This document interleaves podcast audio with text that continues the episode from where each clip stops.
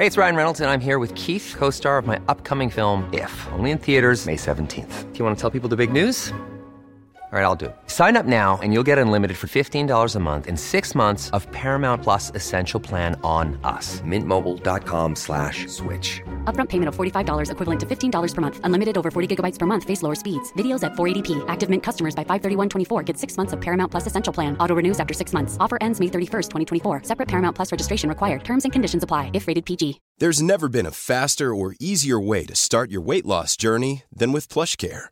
PlushCare accepts most insurance plans and gives you online access to board-certified physicians who can prescribe FDA-approved weight loss medications like Wegovy and Zepbound for those who qualify. Take charge of your health and speak with a board-certified physician about a weight loss plan that's right for you. Get started today at plushcare.com slash weight loss. That's plushcare.com slash weight loss. plushcare.com slash weight loss. Connecting to the big show. In three, two, one. felt intimidated in the workplace. I wouldn't want to do that. Like, I'm not out there to upset anybody. We have a finite amount of time. We really are meant to make a difference to other humans' lives. As far as the council are concerned, well, you own a property, so you can't get emergency accommodation. But I can't get into it. Join the conversation. Call 0818 96 96 96. Text or WhatsApp 083 396 96 96. Email opinion at 96fm.ie. This is the Opinion Line with PJ Coogan. Corks 96 FM. Do you have that Friday feeling? yeah, yeah, Friday feeling. The second is the second Friday in in January. The only Friday feeling you have is stone flipping broke for about the next two weeks. Good morning to you. 0818 96 96 96, the number. The text of WhatsApp is 083 396 96 96, and the email opinion at 96fm.ie. There's a great dumbest criminal story in one of the papers this morning, which I will get to. This guy was nabbed uh, with a load of cocaine in his van. Uh, the guard stopped him and literally didn't like the look of his nose. And on instinct, the guard decided to better search this fella's van, and so they found a shed load of cocaine in it. But that, that's not nearly the best bit of the story. I, I'll, I'll find it during the morning. It, it gave me a laugh this morning, so it did. Now, to start off with something that's not laughing matter at all, um, do you remember before Christmas we did a piece on how youngsters, people who, young kids who were way too young to be doing it, were asking for skincare from Santa. They were writing to Santa asking for skincare products because they saw it on TikTok or wherever they were looking for it. In the last couple of days, I read another survey coming in from not just the UK, not just America, but all over the world. This very, very respectable survey backed by the American Medical Association tells us that one in 10 teenagers stroke adolescents, that's anyone between what, 10 and 18, has taken diet pills at some stage. This, they did this survey. 90 sep- the, the numbers in this are staggering because they're global numbers.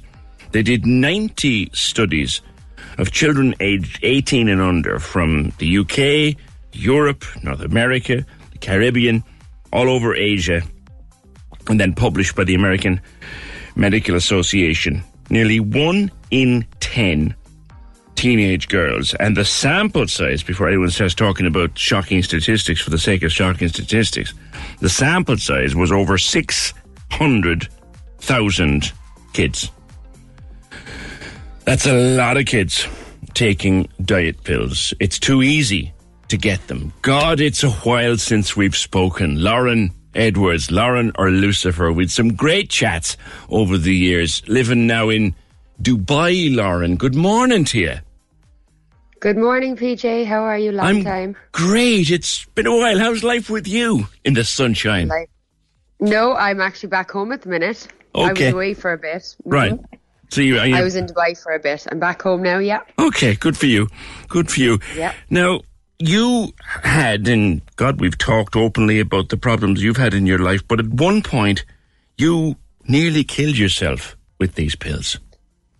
Yes, correct. Um, so yeah, um, I, I well, I mean, I believe that um, this is a huge pandemic with mental health at the minute, especially around the internet and body dysmorphia. But yes, I fell into that category um, many moons ago, and I took, um, I think, don't quote me, but I think they were called DNPs at the time.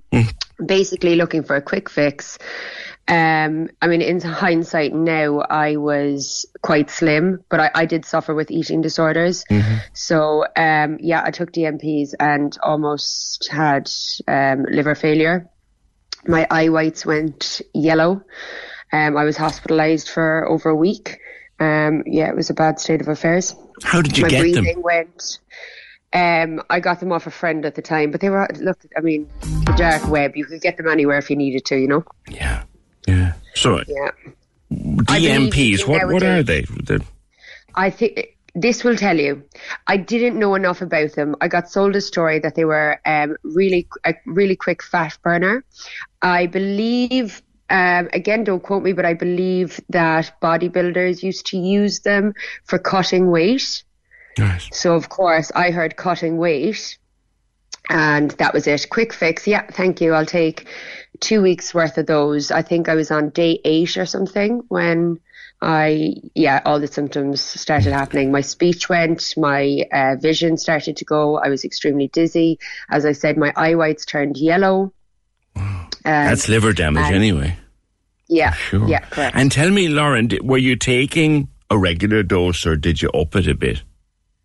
No, I was regular dose. Um, as I said, I was quite slim at the time. Also, I wasn't. Um, I wasn't in obviously doing bodybuilding. Um, I was just looking for a quick fix and wanted to cut the weight. So I certainly wasn't doing or eating half enough calories. Again, I didn't know much about them. I just heard diet pills, fat burners, and jumped on that bandwagon. And of course, nearly paid my life with it. So Yeah. You said you, you were dizzy, couldn't breathe properly. Dizzy. You were yeah, my, it was when my yeah, it was when my breathing went. Is when I started to panic and my speech started slurring. I couldn't get a, um, a sentence together. Crikey. Yeah, yeah. I think that was seven or eight days in, in that period. Because, as we've talked before about your various adventures with performance enhancing substances, to, so to speak, over the years, that's why I thought you might have been topping up, but, but you were just taking a regular dose. Wow. Yeah, yeah. They were quite. They were quite strong. Again, we don't know what's in the, in these diet pills. I do know nowadays that there is. Um, I know nowadays that you can just go on the internet and buy whatever from wherever. You know, that's the frightening part. And as I said at the beginning, it's. I mean, we're dealing with the pandemic, as far as I'm concerned, and as far as I've always been concerned, is people's mental health.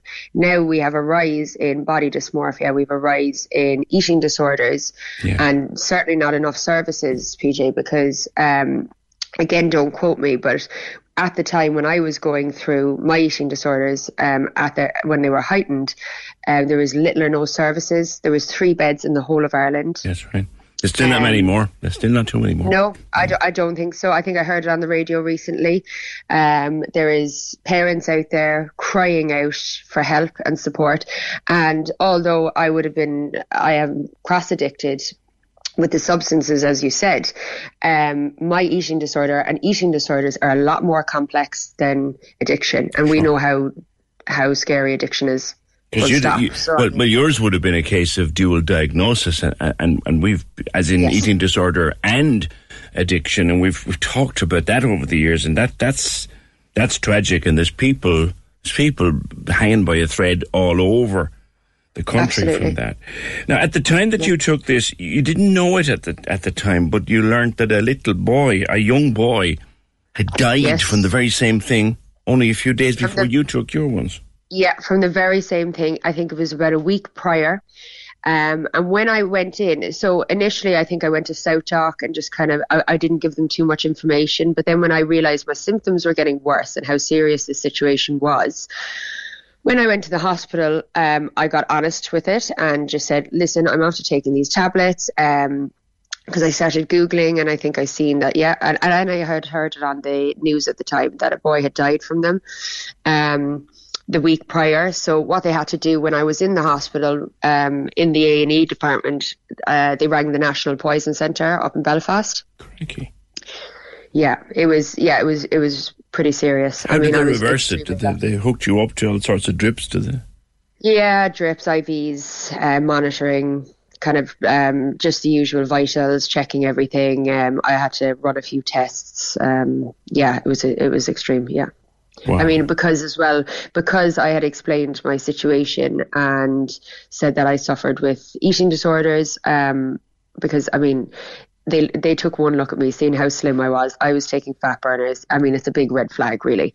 Um, so they had called a psychiatrist, but again, there was no aftercare. There was no after support with this. There was no, and I I, I still find. I mean, I'm actually working in the addiction sector at the minute, and I actually find for eating disorders there is there is little or no support. I know there is one clinic in Cork, I think. Again, don't quote me on this, but I think there's very little. There's, I know there's another 12 step program that I had attended at one point around the eating disorders, but after that, there's not much. You're just getting a lot of um, saturated self help stuff that isn't very helpful when you're dealing with this type of mindset. Um, Mm. Yeah, it's it's crazy. So I've I've since we've spoken, PJ, I've actually um, studied. I've studied an awful lot to help become a part of this. Um, to help become a part of this solution to our problem that we are facing in the mental health sector, and um, particularly around particularly around eating disorders, because there is just not enough support. Yeah. Yeah. At Yeah. the time we talked first, you your eating disorder, your dual diagnosis, you were only just becoming aware of it, isn't that right? Ma- Wow, that must have been a long time ago. Yes, Yeah. correct. I was, yeah.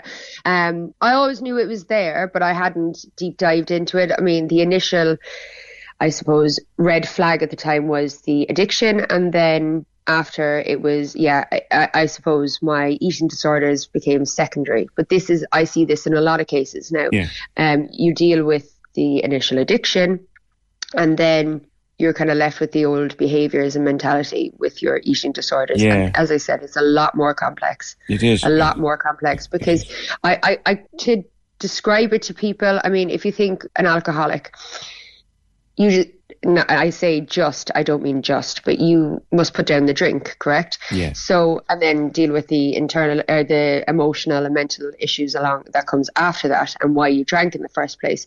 But when it comes to something like um, eating disorders, you must eat.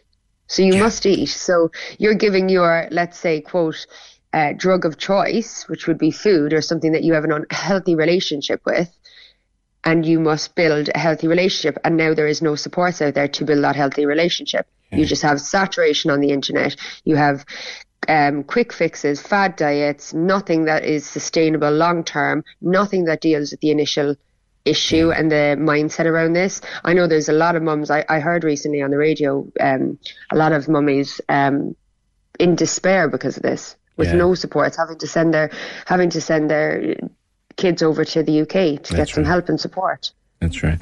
What you have as well is, and I was reading about this, was you have a lot of youngsters who have an eating disorder. It hasn't quite been diagnosed or recognized as such, but they become addicted then because they start self medicating for the odd feelings in their head. They start self medicating to try to make that go away. Then you end up with a double problem. Absolutely. A lot of the times, a lot of the times, um, people are cross addicted. A lot of the times, it's. I mean, if you if you think of addiction in a very short, uh, in a whole, I mean, you're trying to relieve pain or have a quick, um, a quick fix to your problem. Yeah. You know, it's people trying to self medicate. Really. Um, I mean, obviously, as I said, I work in the addiction sector now, and you know, it's just the, the, it's the the numbers. They're getting younger. They're getting a lot more. I mean, we know the the suicide rate at the minute is through the roof. I said this at the very beginning when the first pandemic happened. I just said the pandemic is going to be people's mental health. This is Yeah. going. I mean, we've seen that up in Dublin a a couple of months ago. Yeah, a lot of people who had anyway, if your mental health was was anyway iffy at all, the pandemic mm-hmm. could have made you ten times worse, and indeed, for many people, it it it did. It did. How are you these days? I'm really good. I'm really good. I'm a mummy now since we spoke last. Oh, how old? Yes, she is two on Sunday. Ah, brilliant. Little rogue. She's amazing. What's her yeah, name? She is amazing. Wolf. W- Wolf. Ah, that's great. Yes. It, of course it is. I was never going to have a Mary, PJ. I was always going to No, be different. it's a great name. Actually, well, Wolf, Lucifer. You know, you know? has Lu- come here. By the way, Lauren, names. has Lucifer left the building, girl?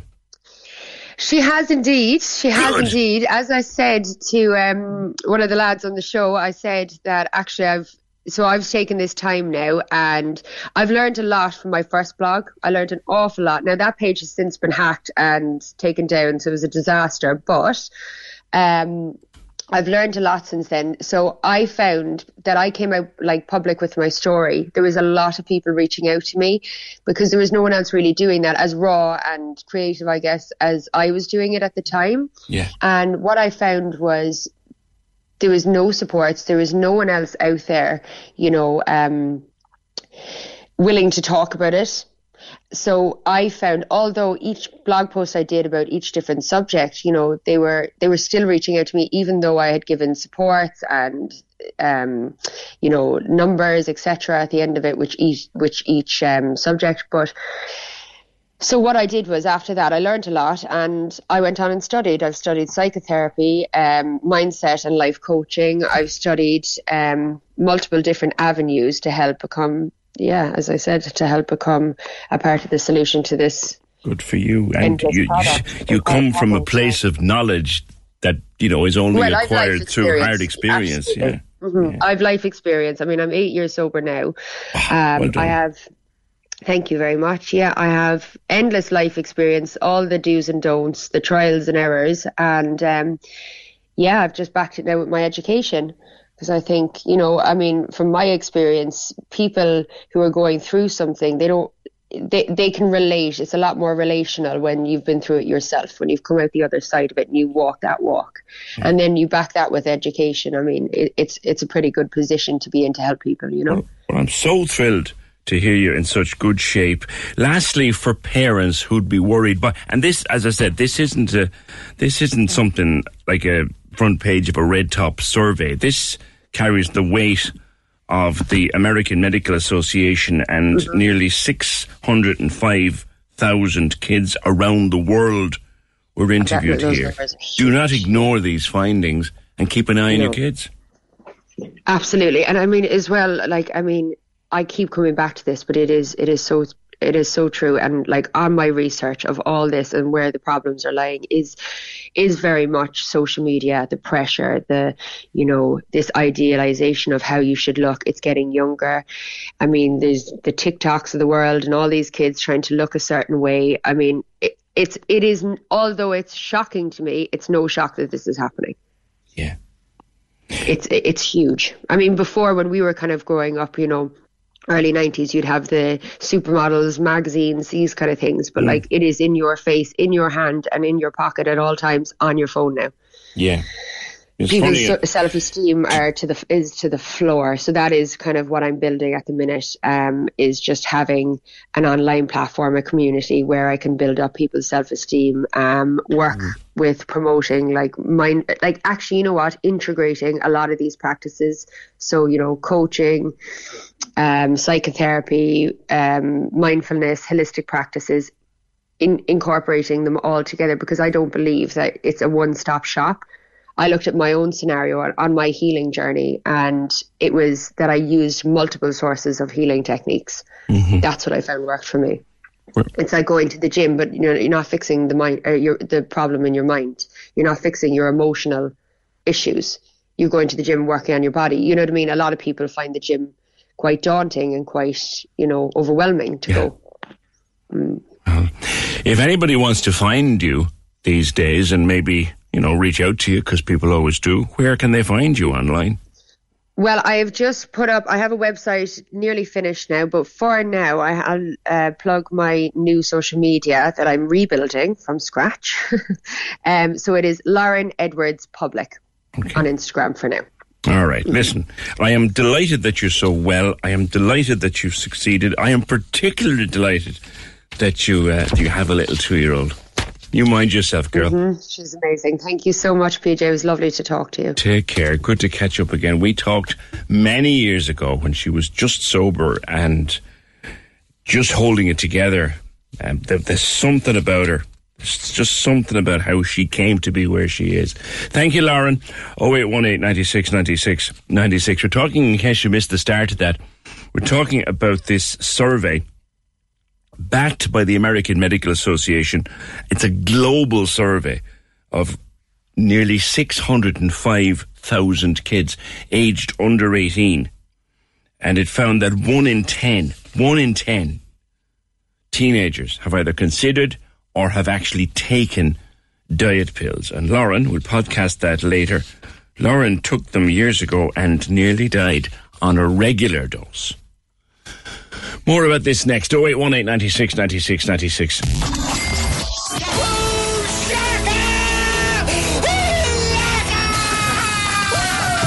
The two grand minute. Listen to play at 740 and 840 every day. I'm in love with the money. Answer 10 questions in 60 seconds to claim 2,000 euro. 2,000 euro. The two grand minute. With Cork Dental Care, you'll be all smiles when you see their treatments with Invisalign at corkdentalcare.ie. Lorraine and Ross in the morning Money. on Cork's 96 FM. In the context of this survey that tells us that one in 10 teenagers have taken or at least considered taking a diet pill, Kate says all the women's magazines are about judging and changing your body. It's at the supermarket checkout. You must do this, you must do that. It's not just online, although online is important too.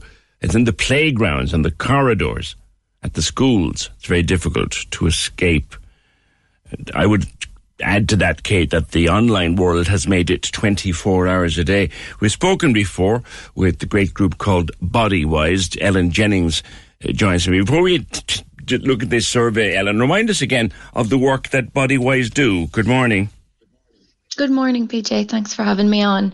Yeah, so Bodywhys is the national volunteer organisation supporting people affected by eating disorders and their family in Ireland. So people don't need a diagnosis to avail of our support services. They can really get in touch if they need information, if they're looking for support, um, or if they're concerned about someone else. So I think that's, you know, an important thing to emphasise that people don't need a diagnosis to avail of our support. And we might give out some of your contact details later. This survey, which is extremely credible uh, and global, what does it say to you? Yeah, look, it's really, really worrying that children and young people across the world, so not only in Ireland, are, are being able to access these unregulated diet products um, that not only are ineffective, but they are potentially dangerous to the person's health. Um, that comes alongside some statistics that we're seeing in an Irish context as well that more Irish young people are engaging in dieting or doing something else to lose weight. And that was from the Health Behaviour in School Age Children study. And alongside that, we're seeing an increase in people affected by eating disorders. Um, and we do know that dieting and body dissatisfaction are two of the major risk factors for the development of an eating disorder.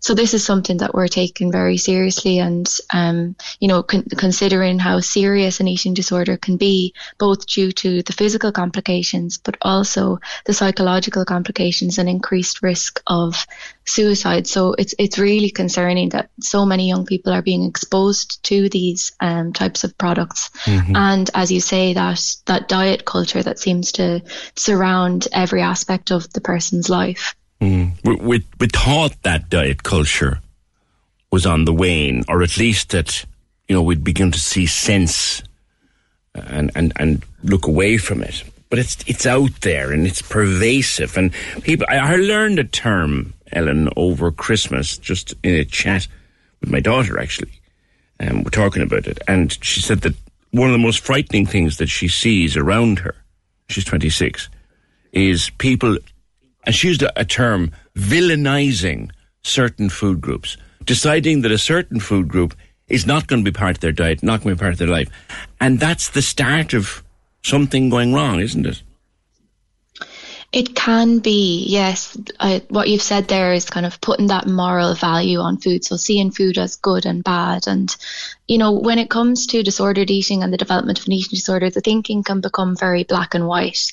So the person doesn't see kind of the grey area between what's a good food and a bad food. And that can lead then um, to more and more rules around what they can and can't do and eat. And um, there's more and more rules around certain behaviors and rituals. So it really can escalate from there. And particularly when we're thinking of this time of year, you know, there can be so much um, in January around kind of body weight and shape and um, engaging in more exercise and starting New Year's resolutions. And that can be a really difficult time for people. I've heard a number of people reach out to me to say that um, it all started for them in a new year with a health and fitness regime. But then there was more and more rules that came along with that, and it really spiraled from there. And rather than them feeling a sense of control over what they were doing, it then became that the eating disorder began to control them. Mm-hmm. And so that's where it kind of tips over into something that's more serious. It can take control very, very quickly. Eleanor, some people prone to slipping into an eating disorder? Are some people more resistant to it than others? So there are a number of factors that can lead to someone um, being more at risk of developing an eating disorder, and that's factors that are internal to the person. So it might be things like a tendency towards perfectionism, a tendency towards black and white thinking, an anxious personality, and then things that are external in the world around them as well all play a role. So things like um, social media, the media, what we're talking about in terms of diet culture, and then also genetics can play quite a big role in this. Um, so really, when we think of major risk factors such as dieting, that can lead someone down a path that's difficult to, to come back from. And that's mm. why early intervention is really important. Mention January and, and New Year's resolutions. Uh, it would be remiss of me not to raise the the current topic of conversation, and it's been a repeated topic of conversation over the last number of years. Programs like, and I'm not singling it out, but programs like Operation Transformation. Have you a view on it? Look, it's a really difficult time of year for people, and I think it's not only um, conversations around particular campaigns that are going on, but also, you know, that filters into the conversations that go on in a person's workplace, in a person's home. And a really concerning finding from this particular study around diet pills was that um, it was correlated, the use of the diet pills was correlated with the parental influence to lose weight, as well as that impact of social oh. media and media. Oh, talk to me about that. Parental influence. Yeah, so I suppose uh, when we think of the influence of that environment around the person and external factors around them, when we're brought up in a culture that kind of values a certain body shape and a type, that can have an impact on how the person views themselves and their self-esteem. And as I say, it's it's internal factors and external factors that play a role. So it, it will depend from person to person, but there is an influence of those external factors and the world around the person on on how they feel about themselves. Mm. Come back lastly one more time to the survey and for parents listening who, who might be concerned because one thing about being a parent of teenagers as I was one time is that they can hide more from you than you realize. So what are the what are the red flags for parents of teenagers that they could keep an eye to? Yeah, so as you say, eating disorders are quite secretive in their nature, and it can be difficult for someone to open up about what m- might be going on for them. Um, so I suppose we break it down into the behaviors that we see on the surface that are really a symptom of what's going on underneath for the person. So there's um, thoughts and emotions that are going on underneath that are really feeding into these behaviors. So things like avoiding social situations, becoming really um, internal to themselves. Um, they might be engaging in a lot of exercise or very particular on the types of foods that they will uh, ingest. They might have a change in personality that's very noticeable, mood swings, things like that. And then there's the physical aspects of the eating disorder that aren't always noticeable from the outside. I think that's important to note that someone of any shape or size can actually experience an eating disorder. Mm-hmm. And what we see on the outside isn't always reflective of what's going on internally for a person. Okay. And just keep an eye and talk to them and encourage them to talk to you. Your website is www.bodywhys.ie, which is body, W-H-Y-S dot I-E. Ellen Jennings, thank you very much for being with us today. Thank you. Cheers. Ellen Jennings of uh, Bodywhys. One in ten teenagers either considering or has in fact taken a diet pill. And as Lauren told us, if they're buying them online, they could be taking anything. And she nearly killed herself and discovered in the few days after, when she was making her recovery, that a youngster in Belfast had actually died uh, the previous week. Totally out of left field, Rose is asking, PJ, is there any update on the people who were flooded in Glanmire? Did they get what they were promised, I wonder? I don't think so, from what I have been hearing. Ashling was the person who spoke most to us after the flooding in Glanmire. She spoke to Gareth and then spoke again to me, and I went down to visit her down in the house. Um, and that, down that was down in Copper Copper Valley View is the name of the place, and they were very worried that the water would come up again and they wouldn't be able to stop it and all of that. I think things were okay over the holiday period. I, I think they were anyway. Um, maybe we'll catch up with Ashling again in the next while and with the others to see are they getting what they were promised after the floods from Storm Babet back in uh, late October stroke early November. Thanks for that, Rose. 0818 96 96 96. Come here to me. When was the last time, think now, think hard, when was the last time you used a phone box uh, to actually make a regular call, not just a an emergency call or anything like that. When was the last time you used a phone box? Do you remember phone cards? I think do they, they I, I know phone boxes now, some of them in the UK where they still exist, you can tap your card and, and, and pay for your phone call that way. But when was the last time you actually used a phone box in the city? See there where um, proposals have been set out now by Cork City Council to replace the phone boxes in Cork City. The existing ones are to be taken out and replaced with new kiosks. This came up with last Monday night's meeting that the council would engage with eir over the next few months. There's 15 phone boxes in the city centre.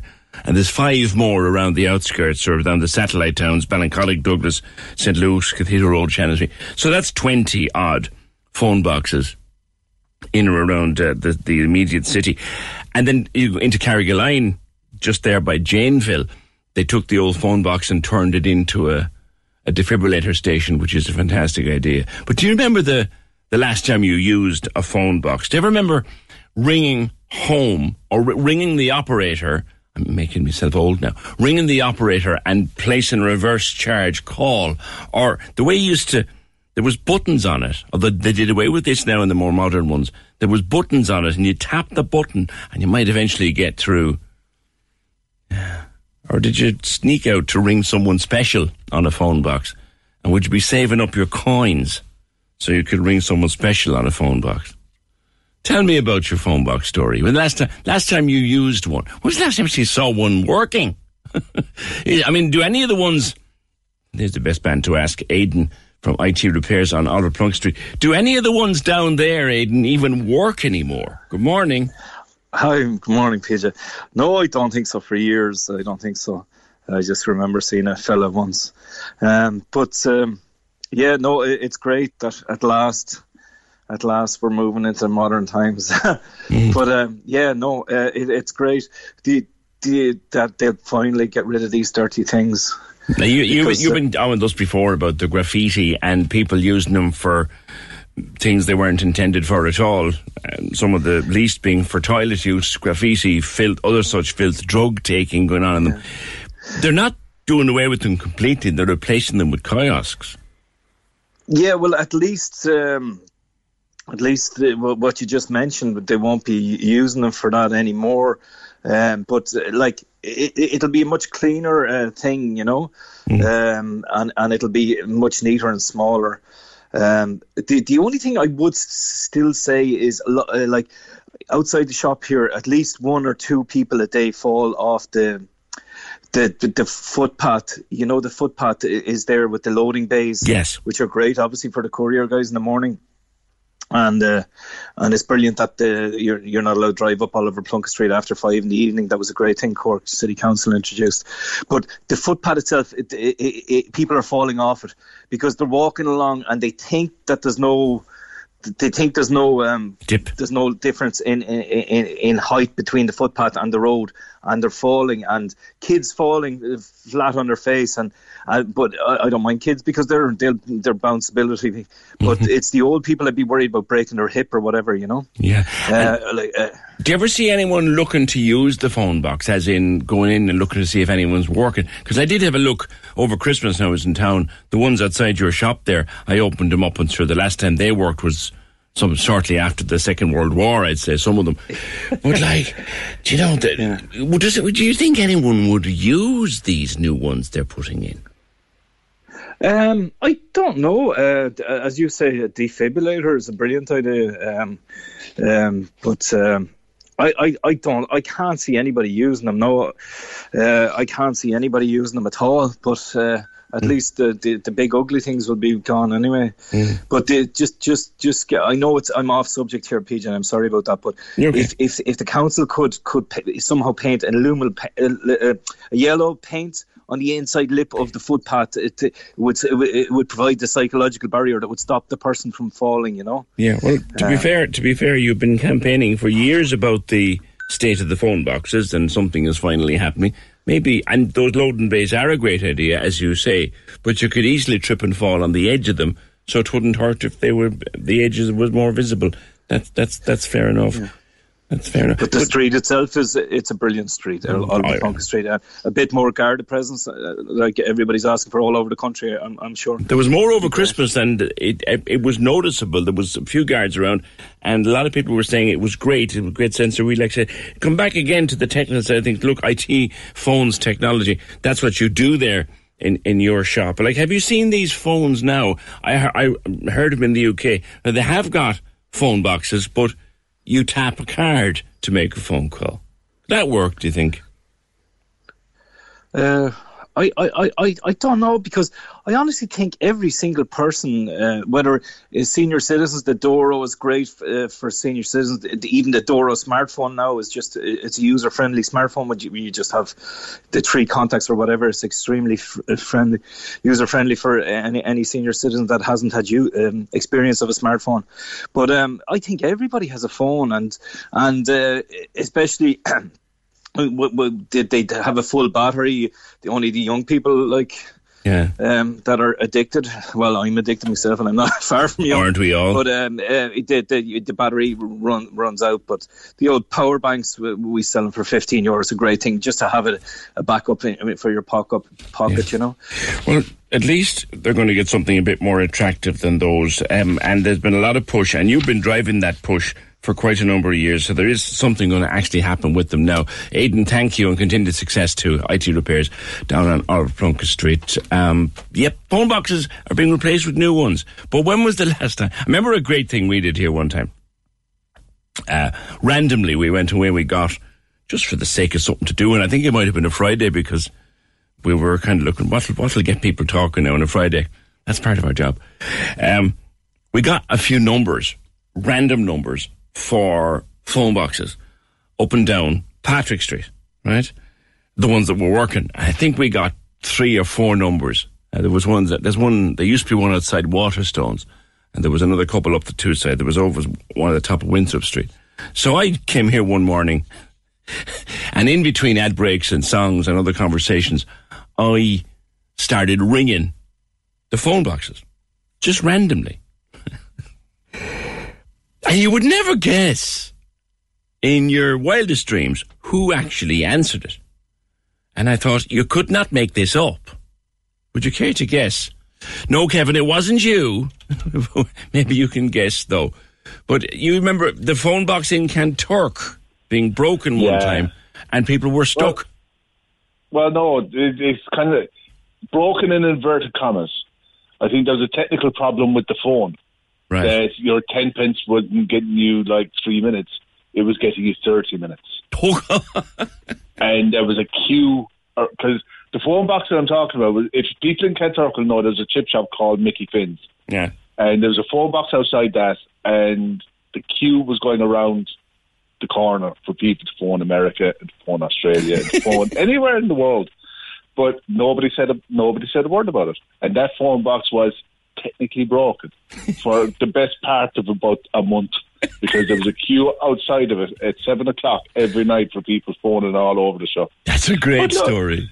Do you know? I tell, I tell you what, though, you go into some of the tourist towns around the place, and you see the older phone boxes, the old African fish ones, the the green and white ones, and you see them preserved, and you and they're nice. Yeah.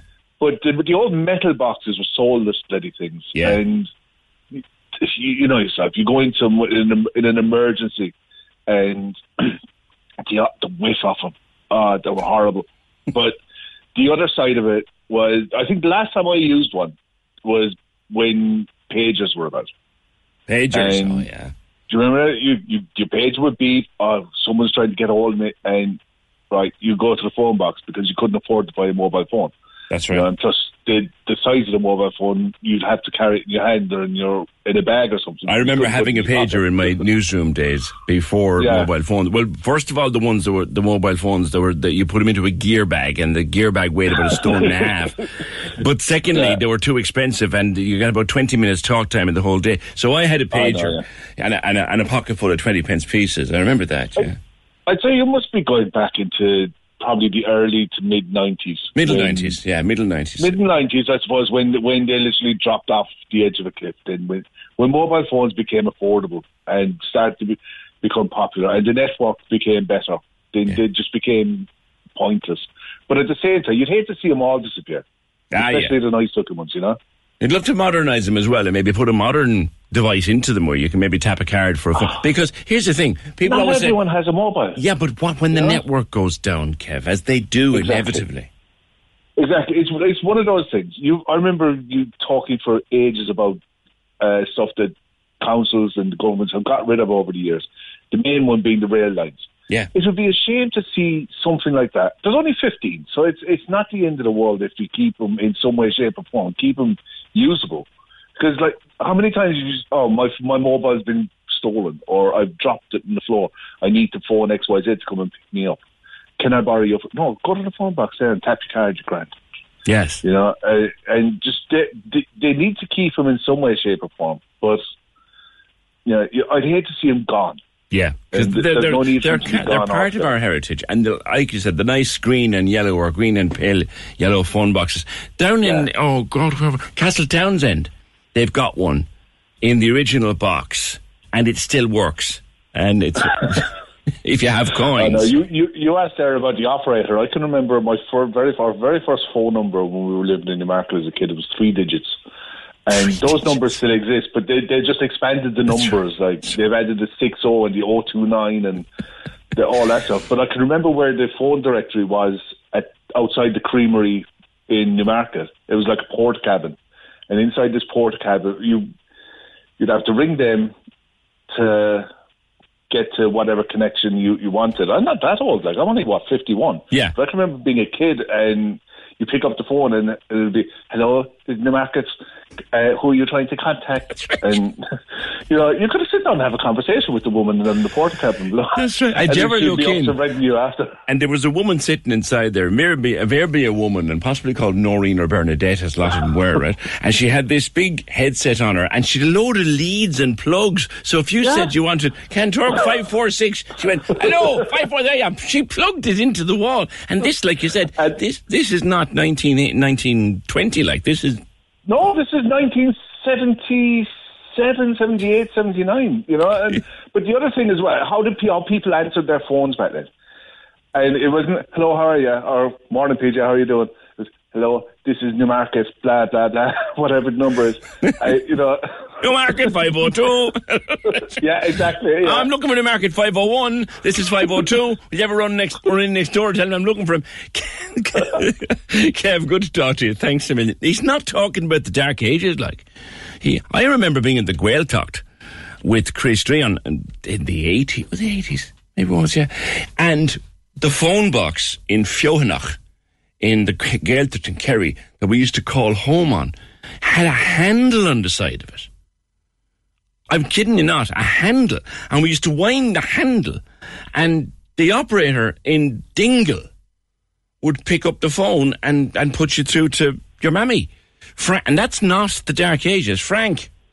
Morning, Peter. Jesus, you're all very old. Now, you remember blocking. No, I did this too. Go on, tell people what you used to do. Well, first of all, Peter, wouldn't you think now that the team behind you would have sang happy birthday already, like? They did already.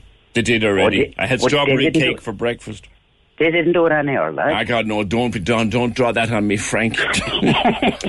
well, I, if Ross is around, you know Stop yourself, it. like. Behave yourself. Go on. Ah, but Jesus, you're right, Peter. You're not looking that long ago. Like you, you are talking about very late seventies, right into the mid eighties. Yeah. Uh, so you had the ones on the street with your button A, button B. That's right. So first of all, you're a- if you if you if you couldn't get through, you press button B and your money came back, your two pence or your five pence or whatever. That's right. So you so you'd block that with chewing gum. and and then, and then maybe a couple of hours later on the way home from school, like from the man, you take out the chewing gum and you geez, you might get sixpence or eightpence, so you were able to get your one or You did that able to too, get, did you? were able to get you were able to get your loose fag in Mrs. Cahill with your slices Chester and she give you lice and you did know you ever pump the pump the buttons? Did you ever? Hit? Oh, absolutely. Are you just talking about the Gaels up there? No, we were down in Ballingeary, Ballingeary in 78. 78, you, as you said, you had the one phone box, you had the, the dial or the thing on the side, and you had the buttons on top. Mm. So the trick was you tap the numbers. So if you wanted 248, you tap, tap 2, then you gave it a second, tap 4, same again, tap 8. But the trick was if there was a zero. So you tap the numbers and dial the zero. And never failed to work. I know, I know, I never failed to Never. work. I mean, you you basically could. I mean, we we were. Ever, there was queues, more queues now at the phone box than there was going into the church in Ballin, Ballingeary, like you know. And it was, I mean, I worked then in '84 up in the Department of the Gaeltacht in Dublin, and I was on the switchboard. And as you were saying, they were plugging things into units and wires, and that, that's what we had to do. So you plug it in, and it would ring, we say, in the minister's office. But you could actually push up the switch and listen into every conversation that that's how he was how he was having. I wa- I was amazed I wasn't called to the man tribunal, like put it that way. Ah, Frank, good man. Thank you very much. Hey, listen, all this is true. People who are listening and going, "What, lads? What are you talking about?" No, you actually could hear every. The operator could hear everybody's phone call. And if you had two phones in the house, you could listen quietly to who your mother was on the phone to. I remember that as well. Join the conversation. Email opinion at 96fm.ie. This is the Opinion Line with PJ Coogan. Corks 96 FM. The lines are live. Hello. Join the conversation. Call 0818 96 96 96. Text or WhatsApp 083 396 96 96. Email opinion at 96fm.ie. This is the Opinion Line with PJ Coogan. Corks 96 FM. Yeah, I'm, it's, no one has guessed yet. And if I tell you, you'll go, of course. Who else? No one has guessed yet who it was. And this is only about, I would say this is only about six, at most seven years ago. We did this when we rang out phone boxes. Some phone boxes on Patrick Street. We just rang them out to see would anyone pick them up. And somebody did. Out, outside Waterstones, someone heard the phone ringing and picked it up. And when I heard who it was, I goes, only you. Only you would have done that. Anyone guess? No? No? Lisa says, remember 10 years ago in the Girl Scouts, we were brought to the phone box to learn how to use one. And then we all called our moms at home, says Lisa. My goodness me, that's. You know what? That was a great life lesson. Because that was people, young people like you, Lisa, had grown up with mobile phones. And there mightn't even have been a phone at home. So many people don't have a phone at home anymore. That was a great life lesson. Well done to whoever whoever thought of that. Mick Nugent, Councillor Mick Nugent says keep a few for defibrillators or tourism kiosks. Definitely a good idea. There is a phone box across from the post office in the North Main Street. Tom says, I have 37 of the old phone cards which you inserted to make a call. They were like, actually, they were like a Revolut card or a bank card. And you'd put them in and they'd have credit on them and you could, yeah, that's right. Some of them were as low as five cents. I know, I know. You maybe one local call out of it. I'll come back to phone boxes. Uh, your own particular. Me- it's like we are not talking about the Stone Age here. People were using phone boxes in Cork up to a few years ago. I can remember. I think I can. Rem- I can remember going to an event. I'm not too sure what it was now, but some big event in Cork, and they put up a bank of seven or eight phone boxes, so people could make contact in case the in case the uh, mo- mobile networks went down. Anne says, I used to ring the operator to reverse the charges when I got off the bus from school. And then when I was interrailing, we used the phone box to ring home because it was cheaper than the mobile. I'll be 40 next year, says Anne. Yeah, I remember being in New York, Anne, and having a mobile phone and, and going off to New York, working with this radio station, actually involved in, in a program from New York. This is the 90s, the middle 90s. Having a, a more, I had one of these sexy flip Motorola phones at the time. They were very sexy at the time, so they were tiny little things. But I rang home, and then I said, "Oh, much is that after costing me?" I know, so you know, we're not talking about the dark ages. 021 or 0818 96 96 96, the number, and text to WhatsApp 083 396 96 96. Your email opinion at 96fm.ie. We had a chat yesterday with Olivia, and Olivia has set up a petition to see would RTE consider boycotting the Eurovision Song Contest because of what is happening in Gaza. And that's one element of the whole Eurovision discussion. Eurovision is on the 11th of May this year. Currently, RTE is going through six songs, introducing six songs to us. And of those six, one will be chosen to go forward and represent us at Eurovision. I haven't heard any of them yet. Then I read over the Christmas and New Year that the Wolf Tones would have or are interested in representing uh, the Eurovision, Ireland at the Eurovision. Now, Brian Warfield, you're not one of the last six, but it's it's something that you would like to do. Good morning. Good morning to you and happy birthday to you, PJ. Thanks very much. Thanks. Yeah, I want to ask you how old you are now. Uh, But, um, thank you. Yeah, yeah, I I seen that up. We didn't start that, by the way, but um, you know, it's uh, one of those things that uh, you know we've done very bad in the Eurovision over the years, and uh, you know, I I think it all started with Turkey, the Turkey guy, uh, and uh, you know we Dustin, yeah. yeah, Dustin the Turkey. 2012. so I think the Wolf Tones will do a lot better than that. But um, the the question is, you know, uh, you know, RTE won't be picking the Wolf Tones, that's for sure. Mhm. But uh, you know, why would why would we not uh, be interested in having a song like "We'll Never Beat the Irish"? You'll never beat the Irish, so why not? Could be great. You've written it yourselves, but the problem is it has to be it has to be a new song that no one can have heard before last yeah, September. that's no would you have one of them? no- You'd find one of them, would you?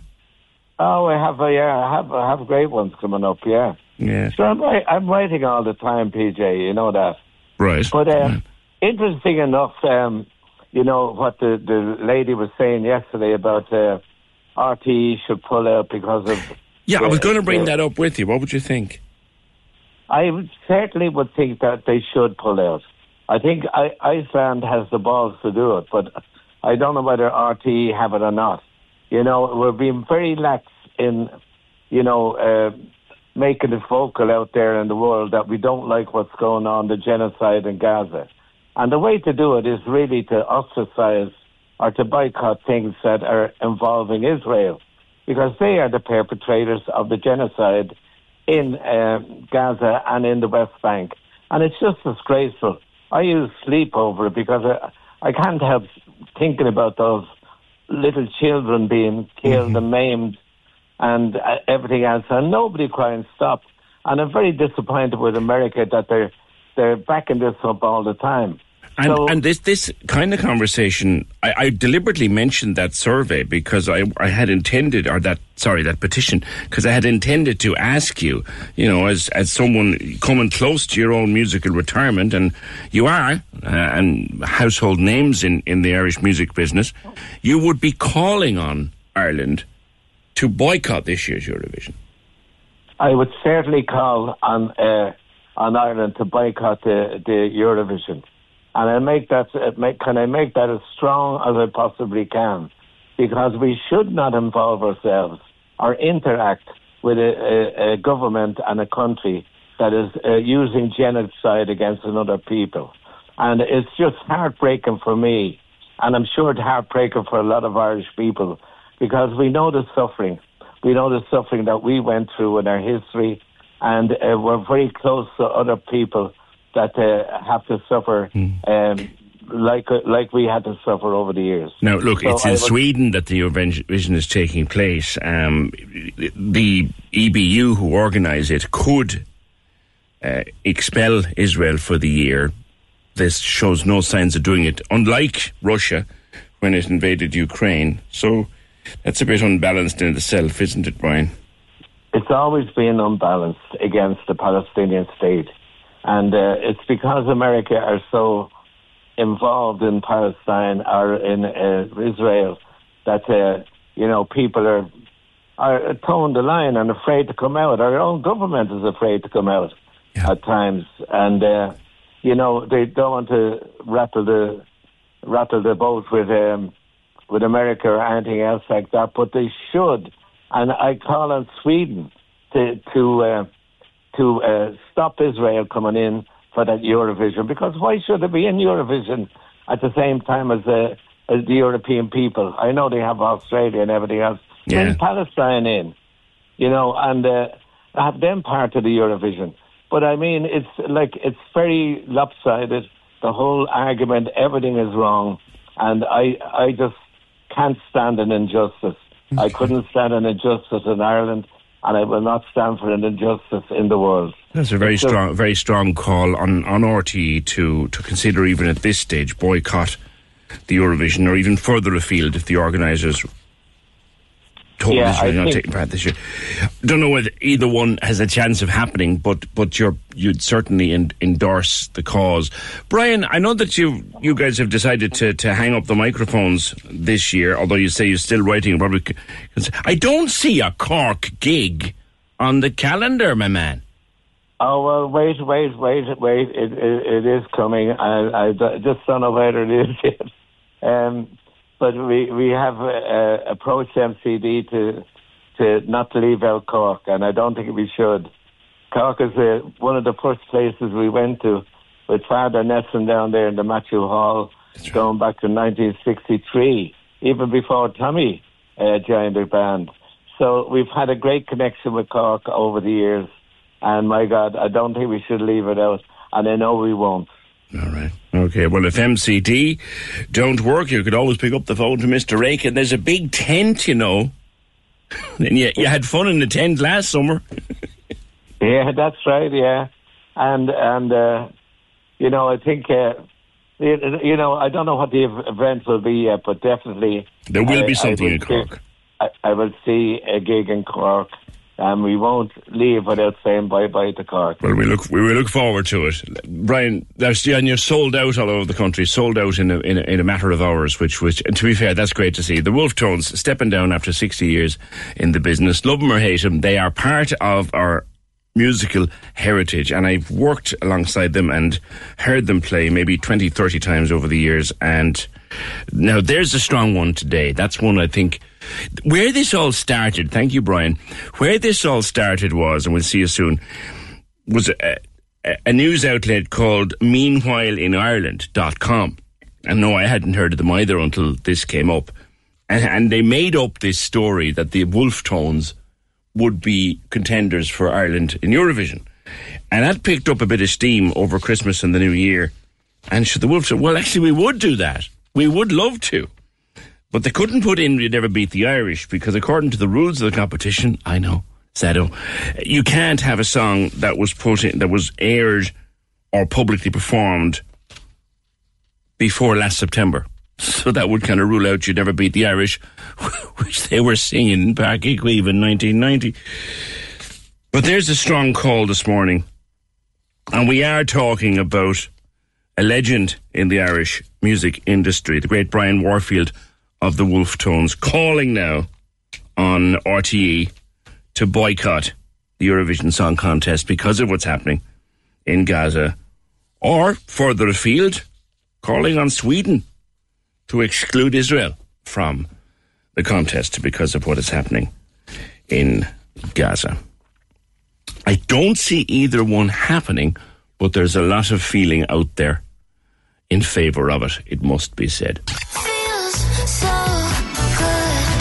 Derry O'Callaghan brings you the best music mix on Oldies and Irish. Every Sunday from midday on Cork's 96 FM.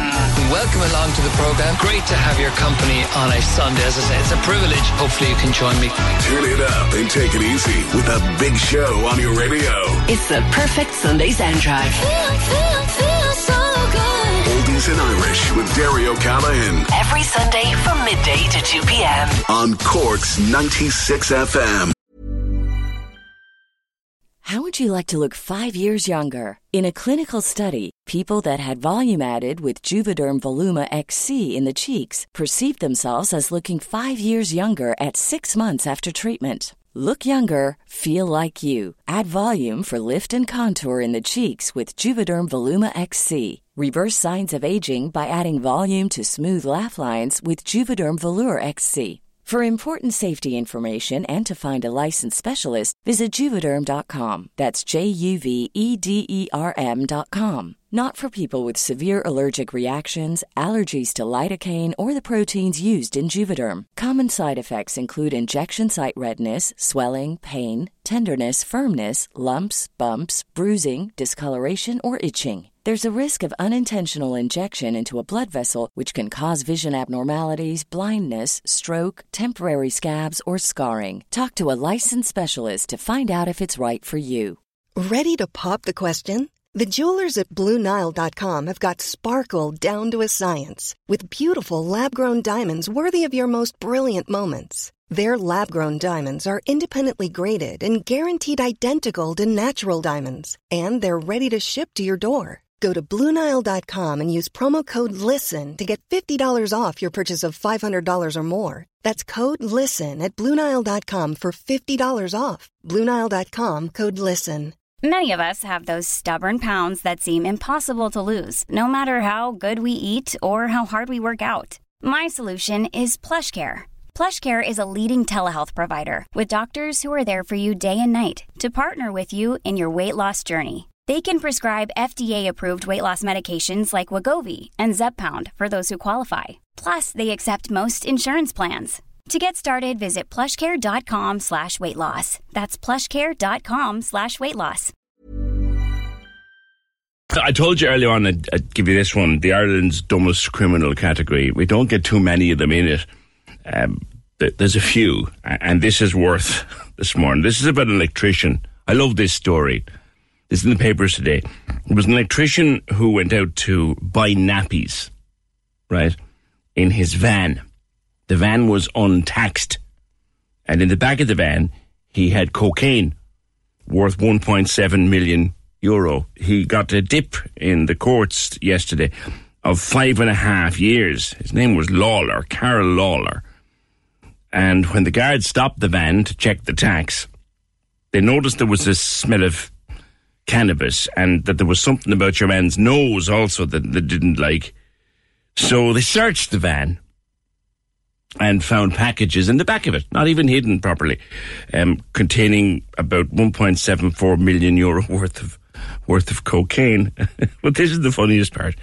Gardaí, when they were arresting him, the court heard yesterday, Dublin, Dublin Circuit Court, was the guards, you're not exactly a master drug dealer, are you? They said to him.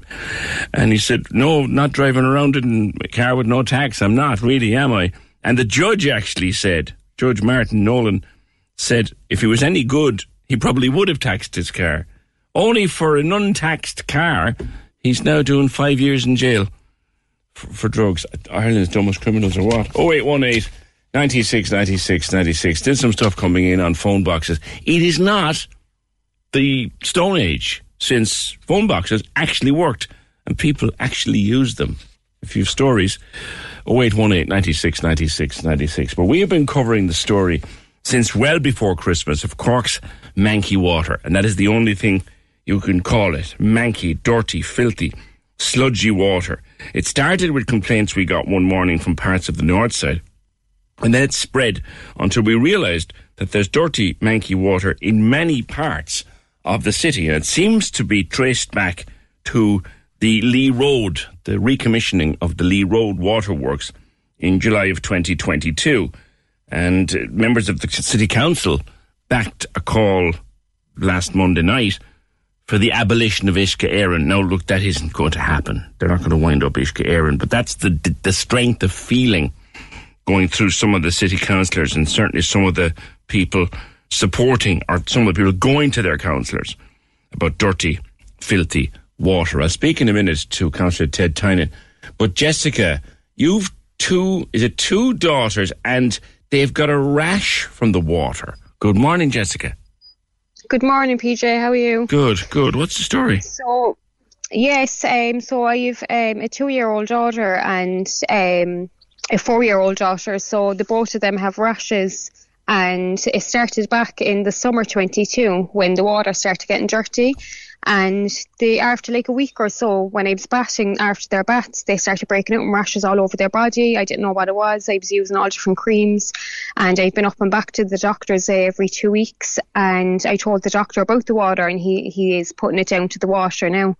Um, but like still, still to this day, they they still have rashes today. Like, and myself and my partner are the same. We're breaking out in rashes on our legs all the time. Anytime my sisters use our showers, they're the same. So it has to be the water. hmm And what colour is the water coming out, say, of the shower or the kitchen tap? Um, so now it is clear, but we still wouldn't drink the water or anything. Um, like if you put it up to the light, you could see like it's still dirty. Like if you put a bottle of water next to it, you could you could see it's still discoloured. Like, um, but it was going on for quite a while. Like it was going on for nearly two years on and off. Last summer was the worst. Um, like if even the summertime there, I was after getting pools for the kids, and I couldn't even fill the pool because the water was just black. It was just, Yuck. yeah. Oh no, I'm, I'm So looking at a picture here of water going into a sink, and it's like it's like Yeah. Coca Cola or flat Guinness coming out of that tap. Yeah, it was like tar. We like we had to change taps, we had to change shower heads, we had to get a new washing machine. Um, couldn't make the baby's bottles. She was newborn at the time and couldn't make her bottles. I had to go over to my mum's. I was lucky my mum only lived over the road. Um, we had to replace everything. Like It's mad. It's mad, Yeah. and and you like you- you're obviously cooking and stuff like that in, in bottled water, yeah, you? we are. Yeah, that's what it is. Like we're buying gallons and gallons of water all You can't time. shower. You can't shower in that stuff. Oh no, well we we do now, but uh, when it started going like yellow or brown, we don't. We go to my mum's or my partner's mum's house. I got a picture. Um, got a but we've picture. no other choice, you know. Got a picture here now of the rash. Yeah. God, that's nasty. Is it painful? I mean, Yeah, yeah. Yeah, so my daughter now, like that's going on too. Um, she, you know, she's just all over her legs, and I'm sick of going up to the doctors. I'm up there like every second week. You know, they're probably sick of seeing me up there. Um, but it's just this is just not clearing, you know. And like I could go over to my mum's, but like sometimes they're away, and you know you can't like you've no other choice but to bat them here. Yeah. Um, but I- it's just an ongoing situation. I'm I'm not a, I'm not a doctor, but that, that looks like a that looks like a, a an an allergy to something in the water. Yeah, and I'm actually the same myself because I, I I have severe allergies. So like my eyes have been like puffy and itchy and sore the past like two years. I, I don't know is it from the water, but um, like I'm suffering with my allergies very bad the last two years as well, and it only seems to be like after I have my shower, like I you know I wash my face or anything like that with the water. That that that, that looks look, looks like more than a coincidence. Stay there for me, Jessica. I'll bring in your local councillor, uh, Ted Tynan. Ted, you've been talking to your locals there. Jessica's one of them. You're in the Mayfield area, but it's it's all across the north side and on the south side as well. Yeah, it's all over the city, um, uh, PJ. Pockets of it here and there. Last week, now it was Lagan Grove. Another week, it was Ballinderry Park. I'm hearing about people up in Sunday's Well, Barrack Street.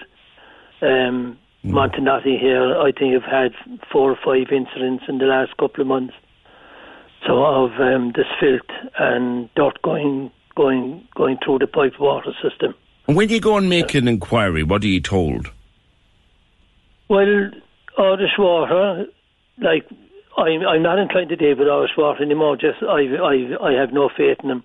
I think the the whole thing should be uh, dismantled and brought back into city council. But um, at the moment, people are phoning up Irish water, and there there's comments from people afterwards saying, "Yeah, yeah, we look, uh, we'll do our best, and we're up there at the moment." And all sorts of lame ex- excuses, quite honestly, PJ. You know, so it is. Um, what's wrong is that they have contractors. They come in, go out, and do a quick job, but Yeah. you know. According and to the then- examiner, they blame a chemical treatment regime at the new plant out Yeah. on the well road. And then what happened was that chemical treatment caused the pipes to, if you Yeah. want, t- t- t- coating, you know, long time coating in the pipes. So the the, the inside of the pipes yeah. was, uh, you know, you, you know what I'm getting at. all that goes back to July the 28th, I think, is the date that I was given by the City Council water workers who are aware of all this stuff going on. And what happened was that they, they used sodium hydroxide to purify the water. Yeah. But apparently, what happened, and and as you know, PJ, there's a private company now running um, the treatment plant on the Lee Road, which is a, a very strange way of, of of of doing business because it should be Cork City Council operating as a public, um, publicly owned uh, water company and with the democratic rights and all that to it, but. What happened was they put in too much of this sodium hydroxide and scored out the interior of the piping system, shifting r- rust and sediment that had built up over the decades. Decades of it, and, yeah. You know, so, and this is the end result of it.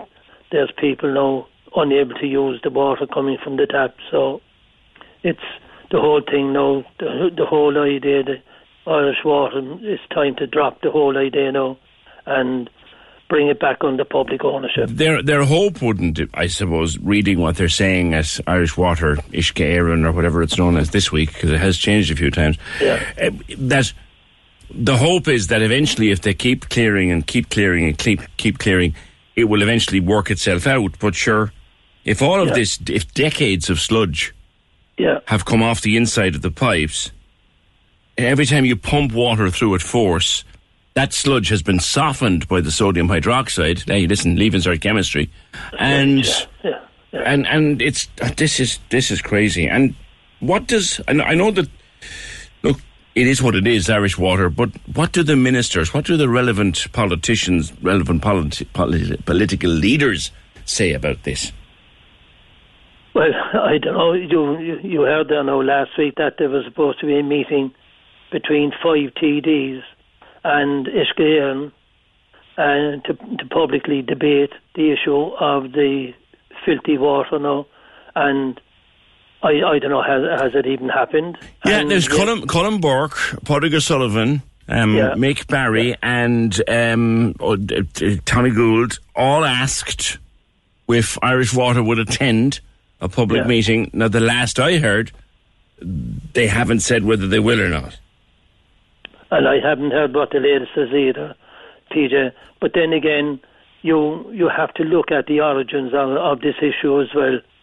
For about 20 years, successive governments have ignored the water system in Ireland, uh, clean water, t- treatment of wastewater and all that. And I think the whole idea was organised so as to promote the idea of a public utility company, which was um, the Fine Gael Labour government were the people who set it up first day the coin go. Two things. Two things come to mind, Ted. If we look back at our history, and God, I remember this program, which I'm proud to say will be ten years old in only a few weeks' time. But in the very early days, we we were in the in the height of the water charges row. Yeah. And and Mm. people said, look, this is a, a new, for want of a better word, private company running our water services. One of two things is going to happen. If we have to pay water charges, they will go up and up and up and up and up. And then on the other and the water charges don't and then on the other side, people will say, if we don't pay water charges, we're going to end up with dirty, contaminated water. Yeah, but PJ, at, at the moment, Irish Water is now funded by the taxpayer. Yeah. And the whole idea behind the setting up of Irish Water is to privatise water and have a private company. That will then go on the stock market. Water will then become a commodity. And And and, and that's not a conspiracy theory because it's in- happened all over America. Yeah. yeah, and will in invest um, money then in the private water company. Water then becomes the the new oil, you know. So Okay, listen, I don't know how thi- this is going to work out for people. It's not. This is not just. And thank you, thank you to Jessica. I hope I hope your your little girls will be okay, uh, and that you'll all be all right too. And Ted, thank you for for putting us in contact with with Jessica because it definitely. And we'll talk again, Ted Tynan. Thanks. The water around Cork is manky, just manky. And there's Jessica, two small children. Every time they shower or have a bath, and we have the pictures, and pictures here in front of me. Herself and her partner are both getting this reaction to the dirty water coming out of the pipes. And it's all pretty fine to cook the spuds and make your coffee with bottled water, but you can't wash in the stuff. You might be able to do your teeth. That's about the size of it. It's a bad situation. It's one I'm pretty sure we will be monitoring throughout the course of uh, 2024. Hi, PJ, as far as I can see, Irish Water Stroke Uisce Éireann was set up to collect millions from water charges and nothing else. They have no interest in fixing broken pipes or problems, says Anne. And as I said, this programme, and I'm proud to say it, will be, in a matter of weeks, will be 10 years old. And um, at the very start of it, we were in the midst of the water charges row, and my God, that was hammer and tongs for, for a year or two, and we know what how it panned out. But now, the water in Cork is filthy for several hours every day. And it's all in the news again. Thank you. 0818 96 96 96. Back to um, phone boxes. And this idea that Kevin brought it up earlier on, that and I used to do it down the Gaeltacht, and it was not uncommon, up even into the 90s, for you to have to pick up the phone and ring the operator and say, Can I get through to such and such a number? Oh, and reverse the charges, right? That was whatever. But then you'd be put through. The operator could hear everything you were saying because she or he, usually it was she, who would put you through, literally physically put you through, take a piece of wire, and they did this. The holly Hollybow a few years ago had the picture on the front page of an old telephone exchange where your call would come in and a person would take a label, a cable, out of the table and put it into a hole in the wall, and that connected you with that particular line. And this is where I'll get you on. I'll get a line. Have you a line? There was, you see, and call boxes were part of that for it. But the reason we're talking about this, by the way, is because the Cork Council and uh, eir have gotten together now, and the 15 phone boxes that still exist around the city and around Douglas and places like that, some of them are be done away with completely, but there will be some new ones go in, new modern ones. There's still cause for. We used to ring home from the phone box and hang up after three rings, says Laney. This meant we were in the village and we needed a lift home. Get away. Like that one. In Clohan, near Bandon, there was a phone box outside the post office. You could ring America for free. There was a fault in it. It only lasted a couple of days, says says Tony. And then on the subject of like, I'd ring up. So I I want to talk to me pal, and I'm living in Fermoy, and my number is two three two seven. Fermoy two three two seven. And I'd want to talk to my pal in Mitchelstown, and he was one five. And I'd ring the operator. I mean this. I'd ring the operator, and she'd plug me through, and there I'm talking to me, me pal. But the operator could hear every word I was saying. And actually, if you go and watch The Crown, I know where I'm going with this. The net, Netflix, The Crown, first couple of series, the very old early days of Buckingham Palace and Queen Elizabeth and all that, you could see this part of The Crown where they were listening in to every word being said by the royal family, and that wasn't that was continuing into the nineties. That's how they found out about Princess Diana, and you know yourself. But uh, your memories of phone boxes for, for a Friday, cards, wheels at the side of them, operators trying to click the buttons for save your money. There's a fabulous video you'll find it where they, they took this. I think it's I think it's from Scotland. A dial phone, so ones without buttons. A dial phone. They didn't know what to do with it. Were, a lot of these were call boxes were dial phones too.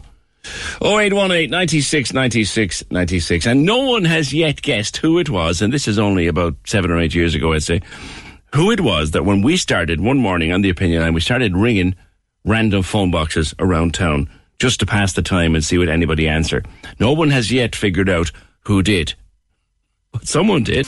Cork loves the arts. We do too. That's why we bring you the Arts House. Every Sunday on Cork's 96 FM. Hi, it's Elmarie. Join myself and Connor every Sunday morning to find out what's happening in the arts all over Cork. There's so much happening. Fantastic festivals with great events for all ages, and we'll tell you all about them. The Arts House. Sunday mornings, 8 to 10. With Griffin's Potatoes. For fantastic quality and great taste guaranteed. Choose Griffin's Potatoes. Her pinks and roosters. Cork's 96 FM. Of all days, my birthday, that this comes up in front of us as, as maybe a, a conversation starter, but we can't resist it. This came up on a problem page, um, Katie Byrne's page. Uh, it says, I'm dating someone who's 12 years younger than me and it's going really well. So this is someone writing to a problem page. It's a woman writing to a problem page and says, I'm dating someone who's 12 years younger than me and it's going really well. He has no issue with the age gap. He actually prefers dating older women. She goes on to say, however, that she's been lying about her age. Uh, she's actually only nine years old. She, she's, she's 12 years older than him, but he thinks she's only nine years older than him because he's been lying about, she's been lying about her age. Uh, she put a false age, a, f- a fake age on the app, the dating app. She made herself younger on the dating app. So he thinks he's dating a woman nine years older than her, than him. She's actually dating, he's actually dating a woman who is 12 years older than him. And she's wondering, should, should she tell him? Because the relationship is going really well. And she's met his friends and family. And everything is hunky dory and tickety boo. And there might be something, might be something in this, you know? Only instead of thinking that, instead of him thinking that she's nine years older, she's actually 12 years older. And she, she, she, um, she wrote into the problem page to see should, should she tell him? I will tell you what the problem page said a bit. But if you, what is this about lying about your age? I'm just not telling you what age I am. But some people will know, but I'm not telling you. But what's the thing about lying about your age? Why do people lie about their? Have you ever lied about your age? Is it a woman thing? Uh, we, I know women who lie about their age. Um, they do. They do. Uh, and you often feel uncomfortable. But what age are you now? It's almost seen as an insult when you ask a woman that. It could be just an ordinary conversation. But have you ever lied about your age and then found, God, I got to keep this going now? Jesus, he only thinks I'm X, when in fact I'm Y, and I can't tell him I'm Y. Or text or WhatsApp 083 396 96 96. So this woman is dating a man who thinks She's nine years older than him, and he's grand with that. In fact, she's 12 years older than him. And she's wondering, should she tell him? Because the relationship is going really well. 0818 96 96 96. Come on, come on. Let's, let, let's answer the man's or the woman's question. 083 396 96 96. Pop it on a voice note if you want to do that. In the meantime, it's that time on a Friday. Ours to Protect, brought to you by Cork's 96 FM, the IBI, and funded by Coimisiún na Meán with the television license fee. Check out hours to ourstoprotect.ie for more info.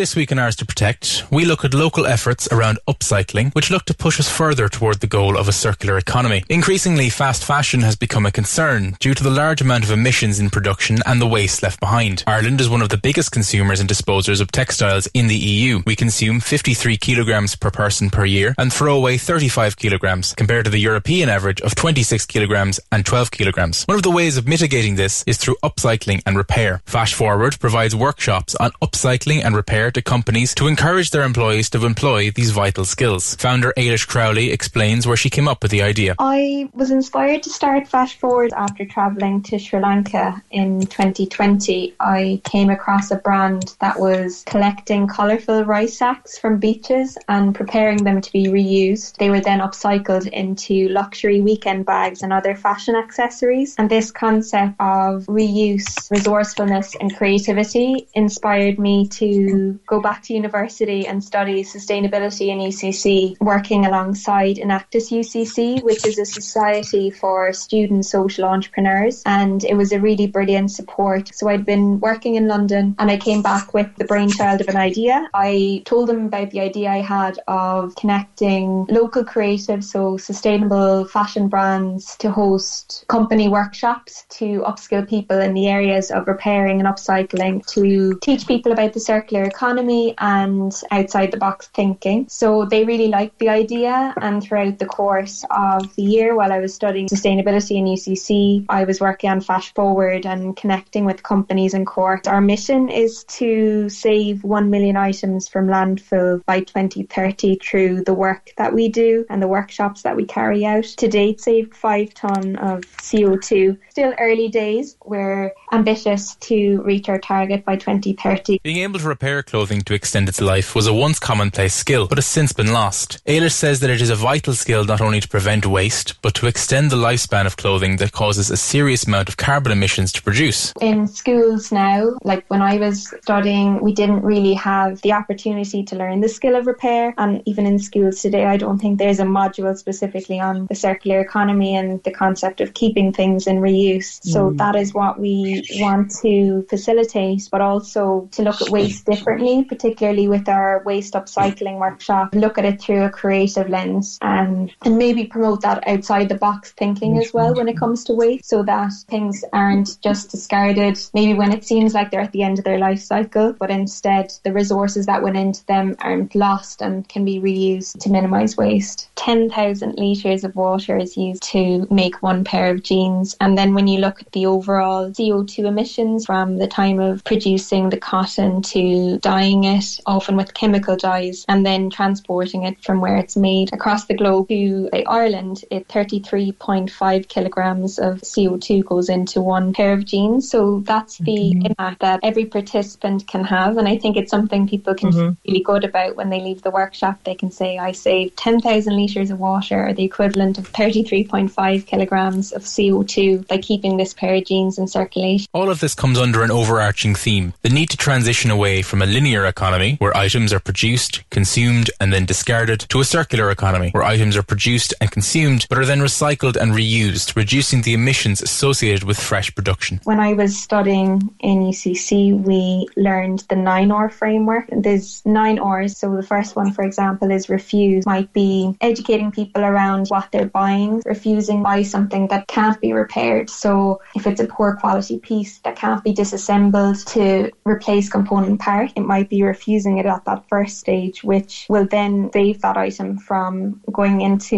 landfill when it reaches the end of its life. The or around rethink. So that's for people developing a product. So rethinking how it's designed. So it can be designed to be re repaired, remanufactured, repurposed in some way at the end of its life cycle. Resource use is another one. So looking at the resources that go into a product, are they recycled materials? Where Fast Forward really comes into play is around repairing and repurposing. And they're the R's that we're really focusing on. If you would like to know more about Fast Forward and the circular economy, check the show notes of this episode.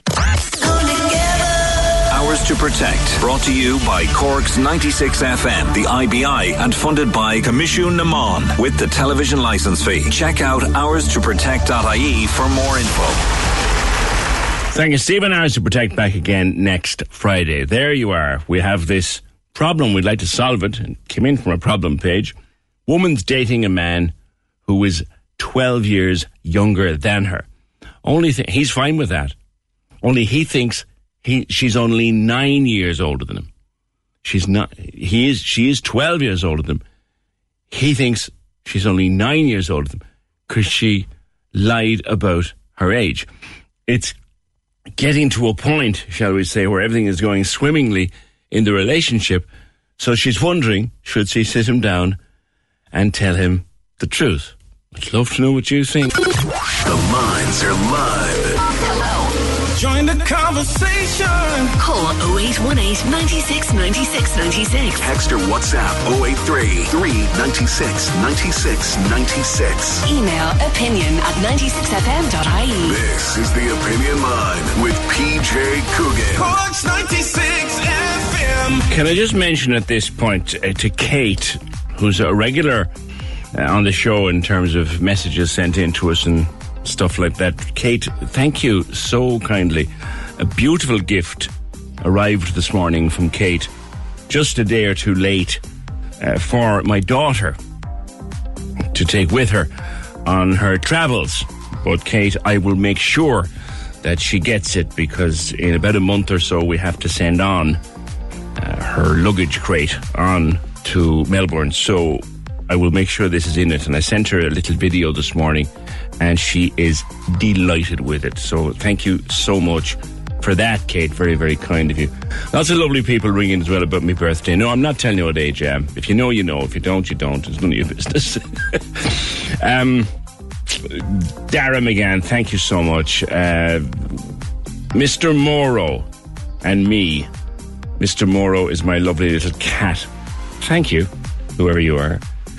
Uh, I no, no one has yet guessed who answered the phone when we did the the trick with the the payphones a few years ago. And it, like I said, this is not the Stone Age. We we picked up a, a bunch of numbers here on the show a few years back, and we started to dial them live from studio to see what would happen if you passed a phone box and saw it ringing. Would you even know? Would you even know how to do what to do with it? No, no, Mick. It wasn't Bernie Murphy. God rest him. It, no, it wasn't. It wasn't Andy Guy either, Mary. Was it John Spillane? Good guess, Annette. But no, it wasn't. No, it wasn't. Um, no one's guessed it yet. 0818 96 96 96. Just doing this one before the news. This appeared on a problem page. And it's an interesting one. This woman is dating a guy. They met on an app, as so many people do now. She thinks that, or he thinks she is nine years older than him. Okay, he likes older women, that's fine. He thinks that he, she is nine years older. But the thing is, she lied on the app about her age. She's actually 12 years older than him. And now the relationship is going better than she thought. And she's having to deal with his friends and his family. And she's afraid that the lie will come out. And it might. So she's wondering what should she do? Uh, should she tell him and risk trouble? Or should she keep her mouth shut and say nothing? Um, I'll read some of your advice in a minute. Mick, you're saying keep the gob shut and say nothing. Good morning. Uh, good morning. How's it going? Very good. Keep her mouth shut. Keep her mouth shut. She's getting what she wants. He's getting what he wants. It's going. It seems to be going better for her. So we'll spoil it. You understand me? Yeah. What what if though it came to a situation where Well, they were going on holidays together or something and they had to hide a passport, you know? Uh, well, surely God, he won't be looking at a passport now when you go into everything like that. Like, you know what I mean? If they're gone so far and they're happy with what they're doing and so forth, forget it. Because if he says he's three or if she says three years more older than what it, it could spoil the cat altogether and she'd be lost altogether. She'll have nothing. You understand me? When she met him first, she thought it was just going to be a fling, but it's turned out to be more. Well, that's all right. Leave it go now oh, for another while. And if it gets, we say to the altar or wherever you go after that, engaged, all right, that, that, that's all right. She can tell him then. Is she happy with what she's getting now or what she's doing now? Yeah. Would you would you lie about your age, Mick? Not at all. I'm 74. But by you see, by then it becomes a badge. It becomes a badge. It becomes a badge of achievement by then. Do you know?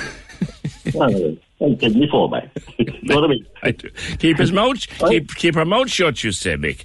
Thank you. That's Mick's advice. Um, as in the old saying, age is only a number. Uh, if you're happy together, it should make no difference whether it's nine years in the difference or 29 years in the difference. Okay, Sheila, who's in Silver Heights. Good morning, Silver Heights, and all the and all the good people up there. I think she should tell him the truth, PJ. She obviously has an issue if she's raising it. It may play on her mind, and otherwise, if he otherwise if he loves her, then it won't be an issue. Love the show, says Sheila in Silver Heights. And Sheila, the thing is as well, if they are getting into a deeper relationship, she could let it slip. And then they've gone down, you know. Yeah. Um, what was there's another one on there? Was, yeah. Hi John here. I think the lady should tell the truth to her partner. I'm with my partner ten years and I'm ten years older than him. I told him my age from day one. And Martin and Carrigaline, that's no big deal about the age. If they get on, there shouldn't be an issue. That's from a man, by the way. Not sure how a woman would feel. There's another twist on it. Like, if if a woman lies about her age, and her partner finds out later that she lied about her age, he may not have a big deal with it. But if a man lied about his age to a woman, and she, uh, anyway, yeah. Um, Ka wants to talk about phone boxes, but first of all, you have experience of people lying about their age. Morning. Hi, PJ. How are you? Happy birthday, by the way. Thank you very much. Thank you very much. And if you know, Yeah. keep your mouth shut. oh no, no, is there nothing about the age? Yeah, um, geez, years ago, it was so funny. I met this guy, and uh, I was, well, how old was I then? I was thirty-five, I think. Yeah, and um, so funny. He taught me he was thirty, for grand, and a couple of months, couple of we, we kind of got into a relationship. And he asked me to do his um, car insurance, get him his driving license. He actually lied about his age, and what age was he? twenty-five. Oh God! yeah. And how yeah. did you feel? I mean, how did you feel about that? It was grand. We ended up having two kids later, like so. Oh, so you're still with him? No, we we won't. Go, we can't go there he listens to this. Fair enough. Fair enough. Yeah. But you went on to have two children. Ten years younger than you, Yeah. and he told you he Yeah. was five. Well, you see, I clear, have two clearly, separate families. I have a 30 year old in January, a 25 year old, a 10 year old, and a 6 year old. So they keep me young. That's why I look at it. they keep me going. nice one. Now, what, what, what, what do you think this woman should do? Should she talk to him? No, if she's happy, just leave it. I mean, three years is nothing. Just say her mother. It was my mo- my mother actually um, uh, didn't we didn't even know her real birthday because she was. I, I think my mum was making up her age as well. So no, tell her leave it off and say her mother lied three years ago. it's funny now. You're the wrong sister. it's funny that you should say that because we've just passed the anniversary of the late great Larry Gogan. And I remember Yeah, when, La- oh, when yeah. Larry died, we'd no idea what age Larry was. It turned out he was 84. Right. we'd no idea he was that old. Yeah. We, everyone thought Larry was Larry. He's 70 anyway, you know? No one knew. No one knew. Yeah. oh God, yeah. I'm in good humour now this morning. going to Clonakilty there in a minute with the kids. Good For so you. Oh, come here. Phone boxes. yeah. What happened? There was one on Cathedral Road and the one in North Main Street as well. The one on Cathedral Road was our lifeline to our love life. Um, you'd ring the mother's number looking for the, the son, whatever, and uh, Manny, like, you waiting at the phone box then for him to ring you. He tell you ring at such a time. Yeah, really showing my age. And then one of our neighbours had a phone. We call them very posh because they had a soda stream as well. So we go down, we give them 20 pence then because we use the phone. They'd have, oh God, that was upper class. Like, not only had they, oh, a phone, yeah. but they had a soda And stream. soda stream, yeah. And um, Don't tell me they had a colour telly as well now, or we'd never Oh, get no doubt. So they two front rooms and all. the good one. um, about my granddad, yeah, uh, he, Jesus, my granddad be 100, not no, I'd say, but he used to stay up there all the time. And he had a black phone, and he had a lock on the, you know, as you said, um, what you put your The fingers dial, in. yeah. Uh, Yeah. yeah, the dial. So we discovered, I used to, what was the radio station again? On the top of Shandon Street. Oh God, uh, Star up over Shandon Cabs. Star, yeah. uh, Above- Star above- Cabs. No, above Star Cabs. Star uh, Cabs. Air, oh, was it? No. Oh, there was a radio station there. Oh God, I'm trying to think. Hi. Centre, Centre, Centre Radio. Yeah. Yeah. Well, we used to ring in there all the time. And um, so, for argument's sake, I was telling Emer, if your number is 308 463, was actually my granddad's number, I still remember, right? So you take off the receiver, and you know the things that go down the, The buttons. the button at the where the receiver is, like when Yeah, you hang up. you tap it like Morse You- code. Yeah, you tap three then for three, ten for zero, eight for eight, and so on and so forth. And my granddad couldn't understand how he was getting the bill. I said, no wonder I actually went on to be a secretary about all the all the tapping. I don't know his fingertip. oh, for goodness sake. Yeah, no, there were. Best memories. They like I got my daughter a phone there for Christmas and she's clung to it. We're going to Clonakilty. I said the phone always take a step back from the phone. Um, the best memories, definitely. They are, they are. There were happy times. Happy And one times. in the North Main Street, I was walking up in Eva Rocher and I um, got my Christmas money, went into Reds, and I came up and my bone, I think the wages, that's, I, I think I had about 200 and odd pounds, but that was good, like. I that, mean, was huge money back then. Yeah. yeah. So do you know the phone box in North Main Street by the post office? Not no opposite to it, on the same side by the that church, across from Scott's. Yes. Yeah, yeah, or wherever that place was called, the the trail, oh, or, or Kilgrew, sorry. Kilgrew. yeah, I know. Yeah. I know the area Yeah. you're talking about. Yeah. And I came, I'm, I don't know who I was ringing coming out from Reds anyway. I don't know. But anyway, I lost my purse. And the guards knocked at the door the following day. This guy found it from Sunday as well. And he handed it into the guards. So that was my, my good thing of uh, the phone boxes my, my, and every penny inside in it, chat. Yeah, yeah. I love that one though. The the, the, the, the phone, the phone, and going in and your grand, grand, and people used to do that. There was two things. yeah. There's no- Another thing people used to do. He couldn't understand it then. Do you remember the other one people Couldn't used to do? it, yeah. If you were, Yeah. if you had a phone, right, you could either buy the lock for the dial, but then you Yeah. come across and think, think you're tight, right? Ano- Right. Another thing you could do is you Well, could he wouldn't give a sugar about I know, yeah. he was. you could go in. There was you'd bu- you could buy these in some shops. It was actually a, a money box, and peop- right. people used to put it next to the phone, Yeah, in and you put words, ten like, pence into it. Yeah, Oh no, I tell you, great memories. But Hap- happy days. And my first mobile phone then was the 088. Oh yeah, yeah. And yeah. I had a friend that worked in Lee Cabs, Chuck, and he said to me one night, for some hills, I go, no, yeah. I said, what you mean? Yeah, I heard you over the phone. He, they were able to pick up on the phone calls That's on their um, That's right. The, ear the, Oh, early, the early mobile phones could be picked up on the, on the scanners. Yeah. Yeah, the 088. or It was like a big, huge thing. Like, um, do you know, uh, what's his name? Um, uh, Boris, is it? Whatever, that, that fella, the Indian fella, the funny fella, you know, the big, huge phone he'd have. Yeah. It was so funny. The phone was huge. It was like a, a walkie-talkie. I had one of them, to- like a, like a concrete Yeah. block. Like I a- we'd be like walking down the road with it, like, we couldn't fit into a bag.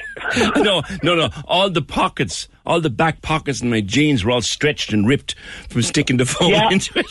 yeah, yeah. Oh, Can't leave it there. Thanks a million. That's great. That's great. We've gone to a whole different area now with the coin boxes. Um, Mary, I knew someone would ring in about this. Morning. Morning. You're in Togher. Yeah. What happened?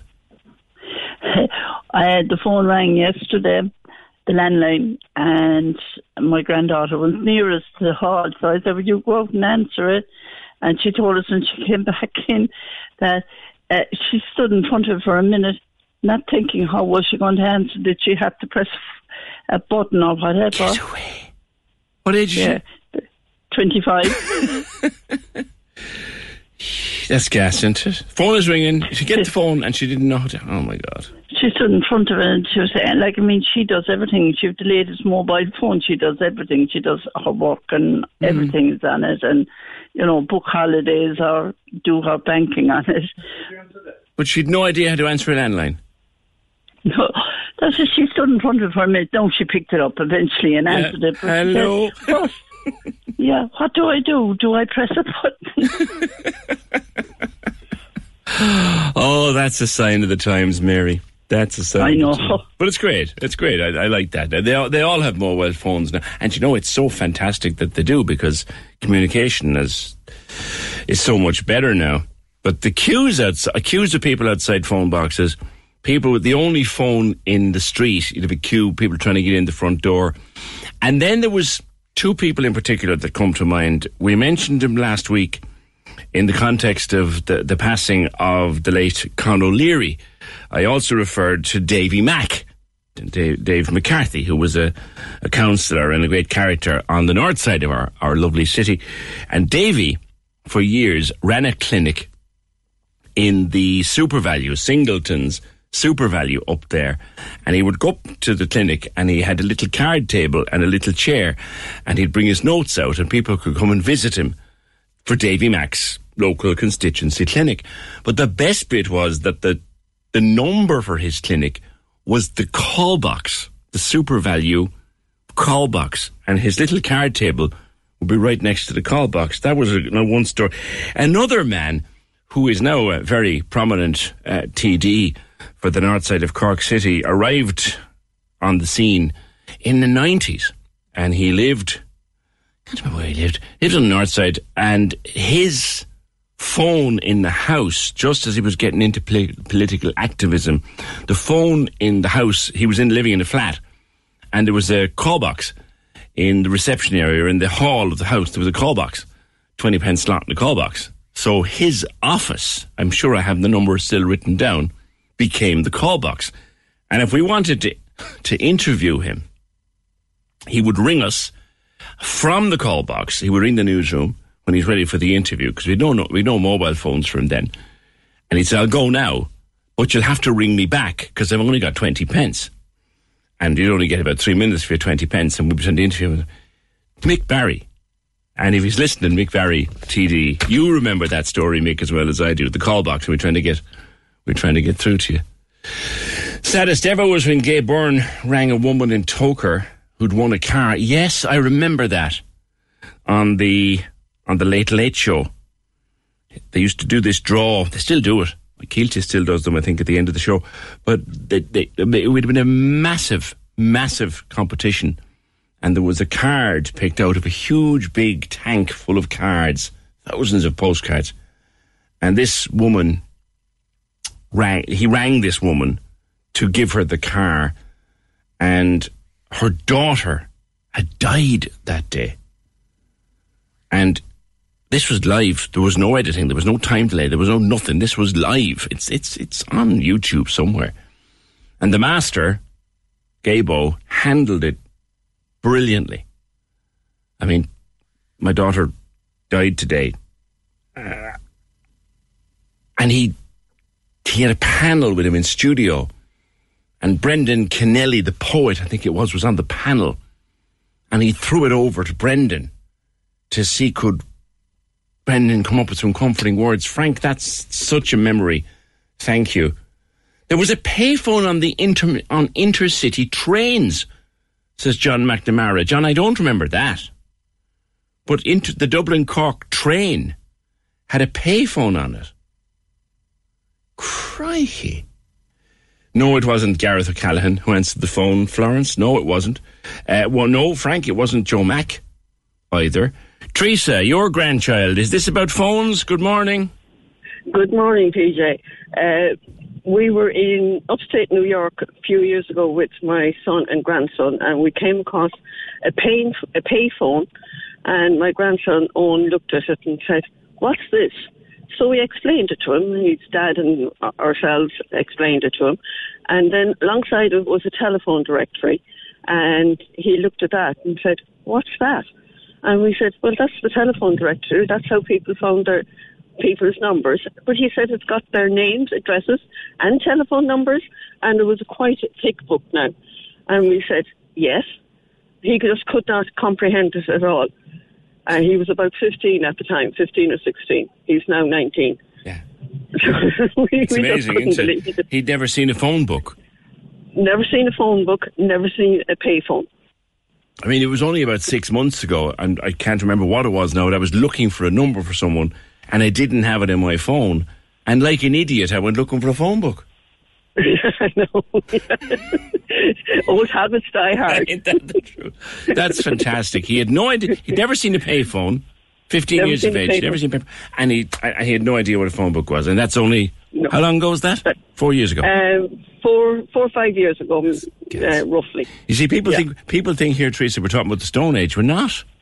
No, we're not. That's gas. That's so funny. Thank you, Teresa.